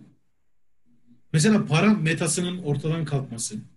Christopher Knight için para kullanılabilir meta değil. Ama ara ara gittiği yerlerden bir dolar bir dolar çalıyor. Yarın bir gün hani acil bir kullanım anın şey acil bir durum halinde kullanmak üzere hatta 375 doları mı çıkıyor 400 doları mı evet. çıkıyor? Küflenmiş o parada. Onları da bir dolar çalıyor ki hani karşısındaki ulan para da hırsızlıyor demesin diye. Hani Yalnız bir şey değil mi? Bak şimdi sonra da diyorlar bizim memleketimizden neden münzevi çıkmıyor? Ben hemen açıklıyorum bu konuyu. Mesela Christopher Knight yerine Ahmet Yılmaz diye bir müstevi, münzevimiz olsaydı her gittiği yerden 1 lira çalsaydı. Arkadaş 1986'dan bugüne bir kere o para tedavülden kalkardı. Ya enflasyondan ya başka bir şeyden. Sonra arada YTL diye bir zevat var. Sonra tekrar Türk lirası oldu. Sonra onun sembolü değişti. Gramajı değişti. Bilmem. Ya arkadaşım. Münze... Hiç mevzuya çok hoşuma gitti. Münzevilerimizin önünü açalım. Lütfen. Bir paramız olsun. Hep aynı olsun. Rica ediyorum. Artık buna ekonomi bakanı mı bakar? Maliye bakanı mı bilmiyorum. Birisi buna baksın. Bunu çözelim. Öncelikle bunu söyle. Hiç buradan bakmamıştım. Gerçekten çok eğlenceli benim için. Şimdi senin dediğin o şey konusuna dönersek level atlama vardır ya hayatta. İşte tik atıyorsun. İşte okulunu bitirdin tik, askere gittin tik. Erkekler için konuşuyorum. Evlendin tik, çocuk yaptın tik. İşte emekli oldun tik, öldün tik, bitti. Kutucuk dolduruyorsun. İşte Christopher Knight bundan bunu kabul etmiyor. Tiklerin hiçbirini atmıyor. Sistemin dışına çıkıyor komple. Troll yani. Çok kaliteli bir troll aslında baktığın zaman. Ve e, aslında hani de şey dedin ya utanıyor diye. Evet utanıyor. Çünkü onu ahlaksızlık olarak görüyor. Şeyden değil. Başka insanlara zarar verdiğini düşündüğünden değil. Ah, ahlaksızlık olduğunu düşündüğü için. Ve bunu kendine yakıştıramadığı için utanıyor yaptığı hırsızlıklardan. E, bu, ya, aslında kelimelerin donup kaldığı yerdeyiz. Çünkü ben şimdi ne anlatayım ki? Adam insanlıktan çıkmış. Hep hani bak şunu düşünsene. insanlıktan çıkmış. Ne kadar kötü anlamda kullandığımız bir söz değil mi? Aslında Ama- insan aslında insanlıktan çıkmak iyi bir şey. Gerçek manada belki de insan olmuş. Evet, o insan olmuş. Ama insanlıktan çıkmak olarak kullanıyor. Ee, yani Eren'in söylediği çok güzel bir şeye temas etti.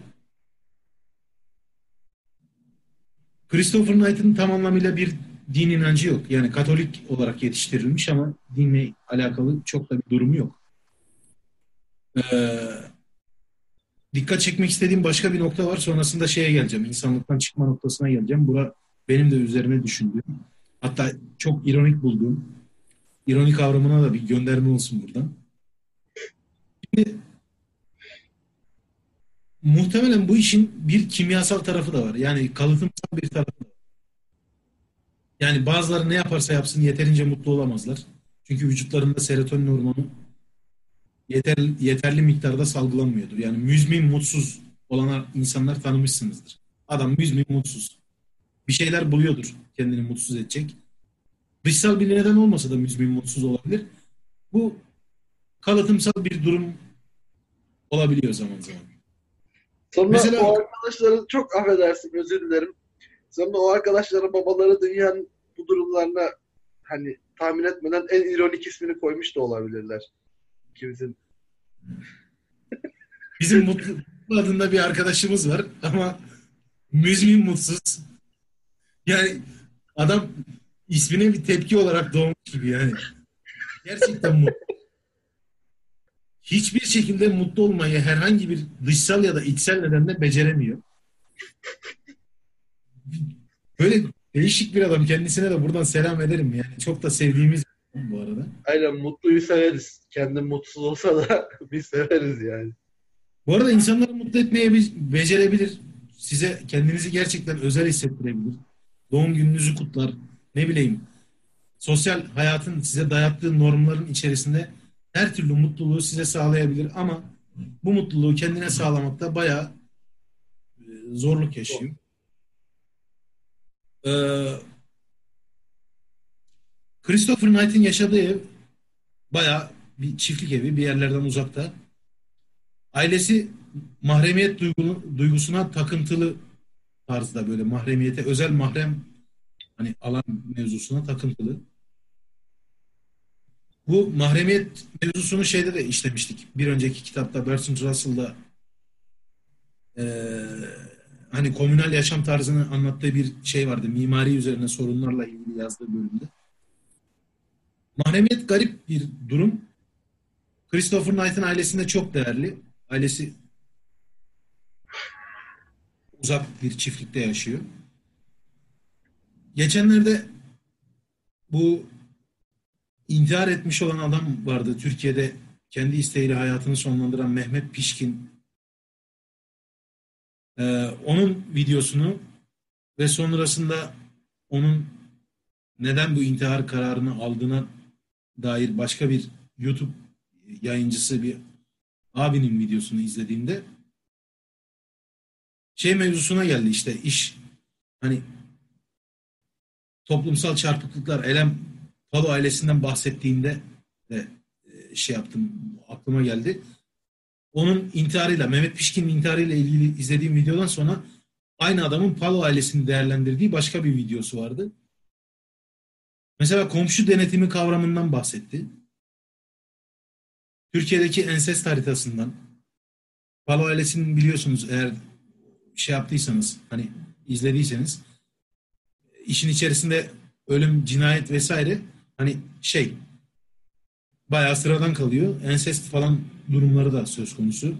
Çocukları taciz etme, baldızını taciz etme, sonrasında öldürme vesaire.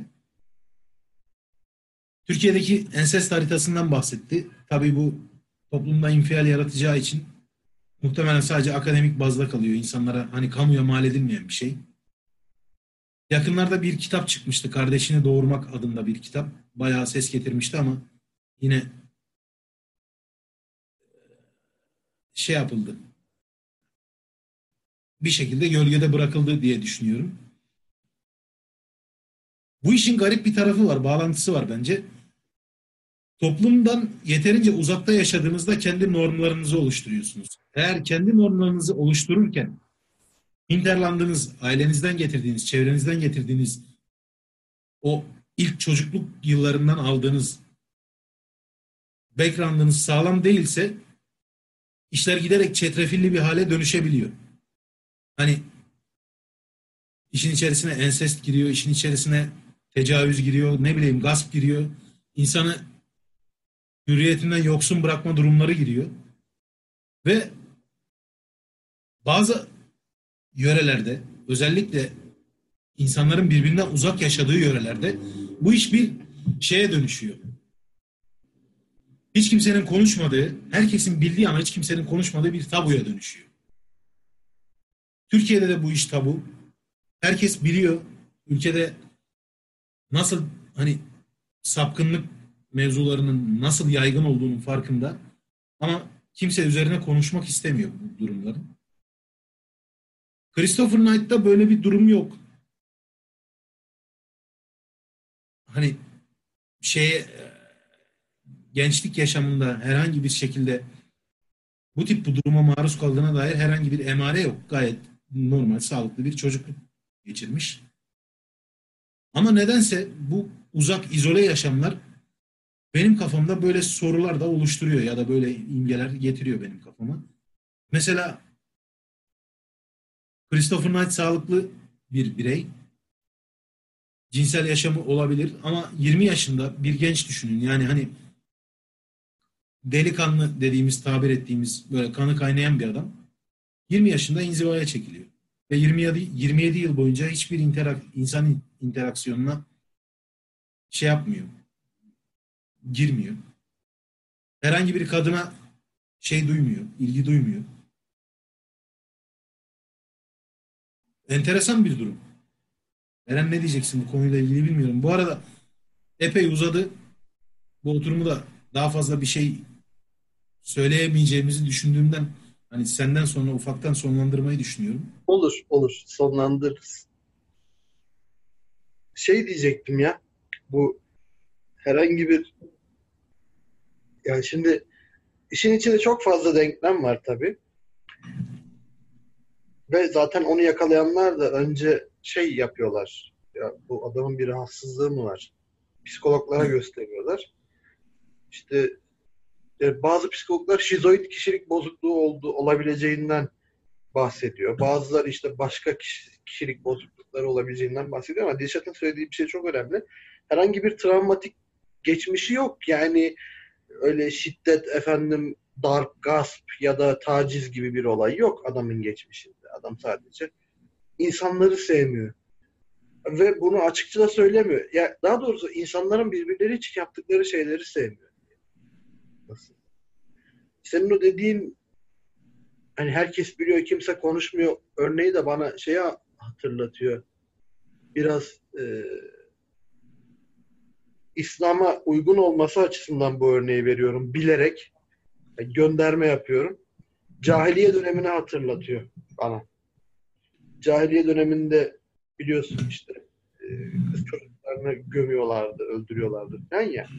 Herkes biliyordu ama kimse bir şey demiyordu. Konuşmuyordu bunu. Hatta bunu normal karşılıyorlardı. Şimdi Benim de aklıma şey geliyor ya bu böyle söylendiğinde cahiliye dönemiyle ilgili böyle birisi bir şey söylediğinde bu adamlar mantar mı sporla mı yürüyorlar? Yani nasıl yürüyorlar mesela? Kız çocuklar Hayır hayır hayır hayır. O şöyle onun şeyi var. Ee, bir kız çocuğunu tutuyorlar, ikinci kız çocuklarını gömüyorlar. Yani Ö- öyle biliyorum yani. Birden biraz, fazla biraz, gömüyorlar. Biraz garip bir durum ya. Benim algılayamadığım yani cahiliye döneminin hani kötülenmesi işte İslam öncesi dönemin çok kötü gibi aktarılması sürekli böyle bir şey söz konusu ama mesela dönemin Arap dünyasında edebiyat çok gelişmiş. Eli yükseltiyorsun bak. Müthiş bir edebi kültür var. Ya gerçekten garip geliyor. Şöyle düşün. Hani bugün genç cumhuriyet Osmanlı saltanatını kaldırdığında işte artık cumhuriyeti getirdiğinde şeyle çok eleştiriliyor işte. Osmanlı'daki her şey kötüymüş gibi gösterildi. Şöyle yapıldı, böyle yapıldı. Hatta ilk zamanlarda belki eğilimler var. Ama bu ülkeyi yöneten insanlar, kafalara çalışan, kafaları basan insanlar şunu çok iyi biliyor. Genç Cumhuriyet bütün kültürel ardıllığını, devamlılığını Osmanlı'dan alıyor. Doğru. Ya abi orada bak şöyle bir şey var. Doyuma ulaşmış medeniyetler belli bir yerden sonra çürümeye başlıyor. Ve çürümüşlük de büyük olasılıkla kötülüğü getiriyor. O yüzden Osmanlı hakkında kötü konuşulması normal son dönemler hakkında bilhassa. Ya da cahiliye dönemi. Zaten çürümüş bir medeniyet. Hani olgunluğuna ulaşmış. Artık çürük bir portakal gibi. Onun belki bir dilimi, belki iki dilimi yenebilir durumdadır. O bir dilim, iki dilim de şiir sanat oluyor cahiliye dönemi için. Osmanlı içinde keza belki e, musiki oluyor ya da kalan eskiden daha gelişmişken zaten kendi içinde geriye gittiğinden çökmeye eğilimini gösteriyor ya o medeniyet. Aslında verdiğim örnek birbirini tam karşılamıyor ama yani Osmanlı'yla cahiliye döneminde cahiliye dönemini aynı noktaya koymak çok mantıklı olmadı. Ama şöyle söylemek istiyorum. Yine yani mesela İslam içerisinden çıktığı coğrafyanın kültürel hani ardılı devam ettiriyor. Doğru. Dönemindeki her şey olduğu gibi terk edilip sıfırdan bambaşka bir hayat tarzı benimsenmiyor. Hatta işte çok bilindiği üzere alkol durumu belirli bir süre sonra yasak. Tabii. Önce namaza alkollü yaklaşmayı sonra alkolü komple yasaklıyor. Mesela kölelik tam yasaklanmıyor. 1959'a kadar Suriye'de yasal. Şey Suriye'de diyorum özür dilerim. Suudi Arabistan'da yasal. Burada çok enteresan bir bilgi vermek istiyorum. 1981'e kadar İsviçre'de kölelik yasal. İnsanlar bunu evet. araştırabilirler. Çok enteresandır. Dünyanın özgürlük beşiğidir ya İsviçre. 81'e kadar kölelik yasal arkadaşlar. Hani Hatta Haydi Haydi'nin mevzusunu tabii çıplak ayaklı olması ayakkabısının olmaması o kölelik durumundan kaynaklı. Köle çocuktur Haydi. İşte çizgi filmi eğer öyle yorumlarsanız bayağı da dramatik bir çizgi filmdir aslında. Sürekli çıplak evet. ayaklıdır. Köle çocuktur. Onların da konuşmadıkları tabulardan birisi yani Avrupa'nın göbeğinde kölelik devam ediyor. İslam da yasaklamıyor köleliği. İşte teşvik ettiğini söyleyip hani köle azat etmeyi teşvik ettiğini söyleyip köleliğe böyle bir şey yaptığını hani böyle bir karşı çıkmayı getirdiğini söyleyenler var. Ama diğer taraftan cariye durumları var. De inzivaya çekilme. Ama işte, çekilemiyoruz. İşte çünkü ideolojik nedenlerle şey yapıyor size. Hep böyle ötekini tüm kaka vesaire olarak gösteriyor. O yüzden kendi filtrenizden geçirmeniz gerekiyor. Kendi bakış açınızı oluşturmak için belirli bir datayı bir yerlerden çekeceksiniz güvenilir olduğuna olduğunu düşündüğünüz kaynaklardan karşı tarafı da okumayı veya karşı tarafı da araştırmayı ihmal etmeyeceksiniz. Sonrasında kendi sentezinizi oluşturacaksınız. Bir diğerinin hani sürekli tüy kaka denildiği yerde ciddi bir ideolojik savaş vardır. Ee, hiçbir şey aktarıldığı yani olduğu gibi aktarılmıyor. Aktarılamaz da zaten imkansız insan mezun olduğu sürece zaten insan tabiatı gereği mutlak kötü ya da mutlak iyi olamaz ki. Hmm. Yani Hitler çok kötü bir adam ama onun yaptığı çok büyük iyilikler de var. Arasanız bulursunuz yani. Mutlak kötü yani. olamıyor. Bak bunu söyleyince bile insanlar böyle lan Hitler lan bu ne demek istiyor? Hayır bir şey demek istemiyorum. Rasyonel yaklaşıyorum. Yani sevmediğiniz siyasetçilerin ya da seri katillerin bile yapmış, yapmış oldukları iyilikler var. Yani böyle insan mutlak olarak bir tarafa eğilemez. O e, o, o terazi o sikleti çekmez. Meşhur lafı kullanırsak. Eren söyleyince hani çağrışım yaptı. Mesela bildiğim kadarıyla anatomi atlaslarının en meşhurlarından bir tanesi Sobota. Mengele. At, anatomi atlası Sobota mesela tamamen Nazi ürünüdür. Yahudiler... Mengele'nin atlasıdır işte. Joseph Mengele'nin. Yahudilerin denek olarak kullanılması ve üzerine hani ayrıntılı çizimler, detaylandırmalar. Nazi dünyası diyorsunuz. Bize işte sürekli Hollywood filmleriyle aktarıldığı üzere çok müthiş bir savaş, çok müthiş bir kıyım. Bunun böyle olmadığını söylemiyorum bu arada. Gerçekten çok müthiş bir kıyım, müthiş bir savaş.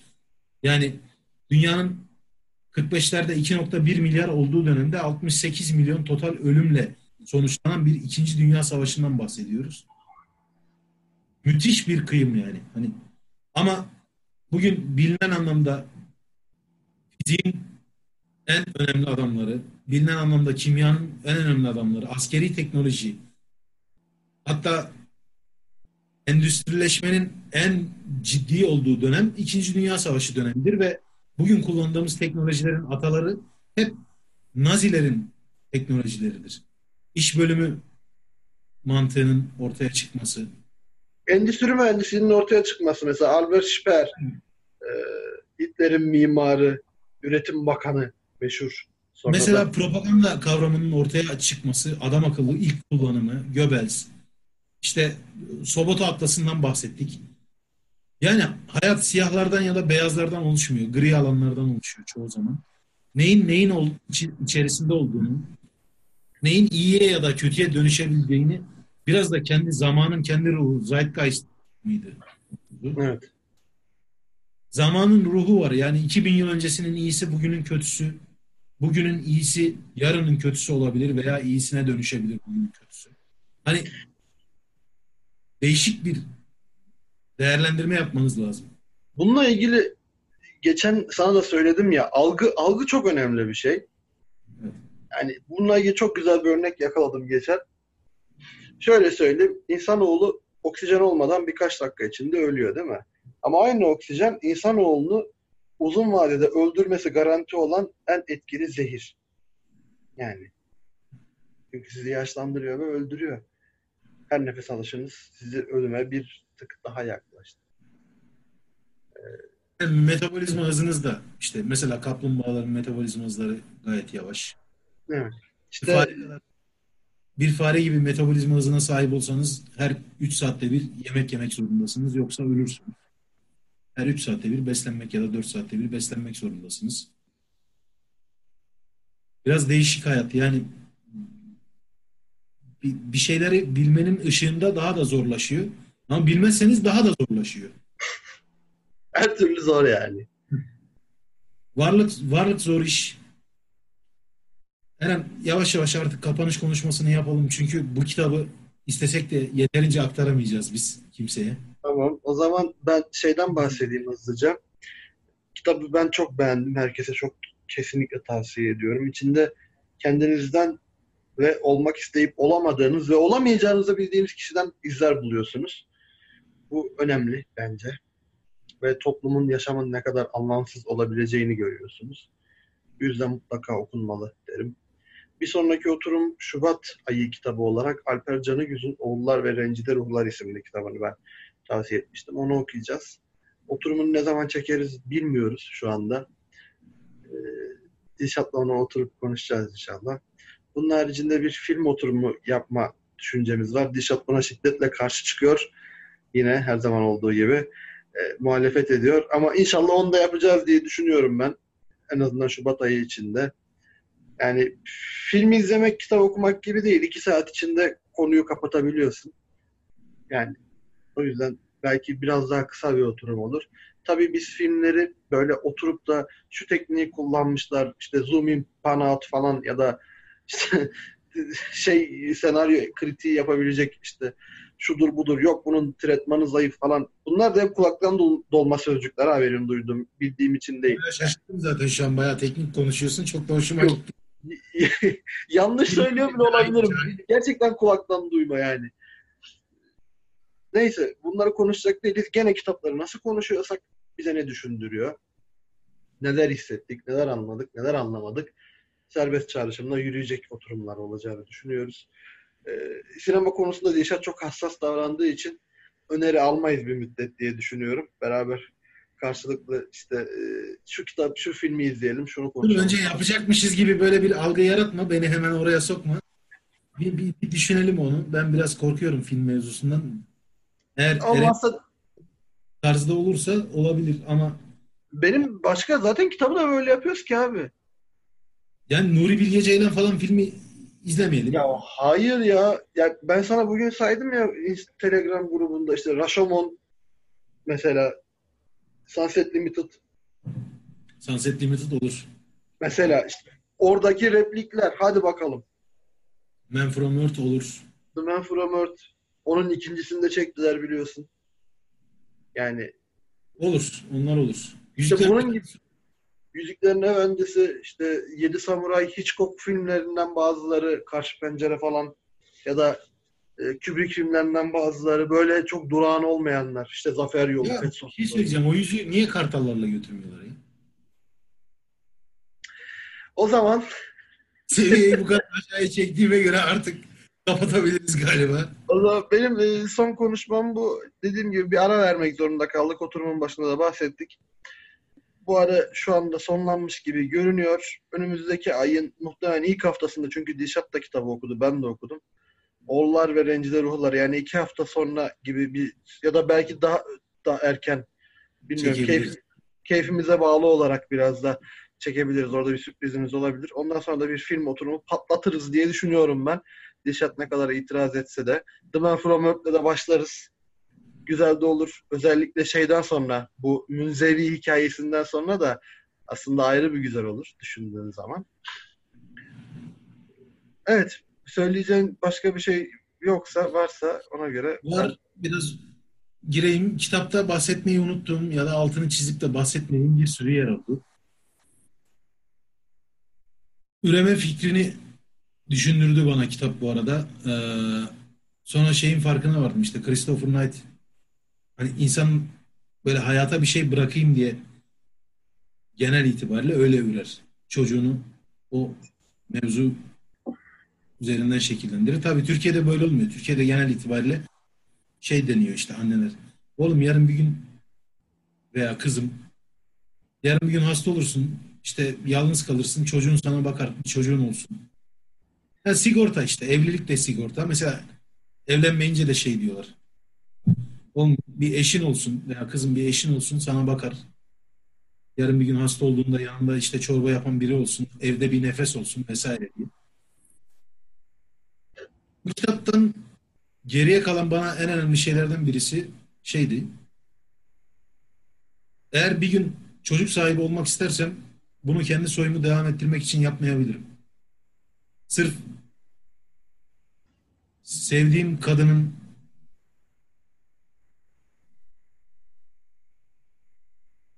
yani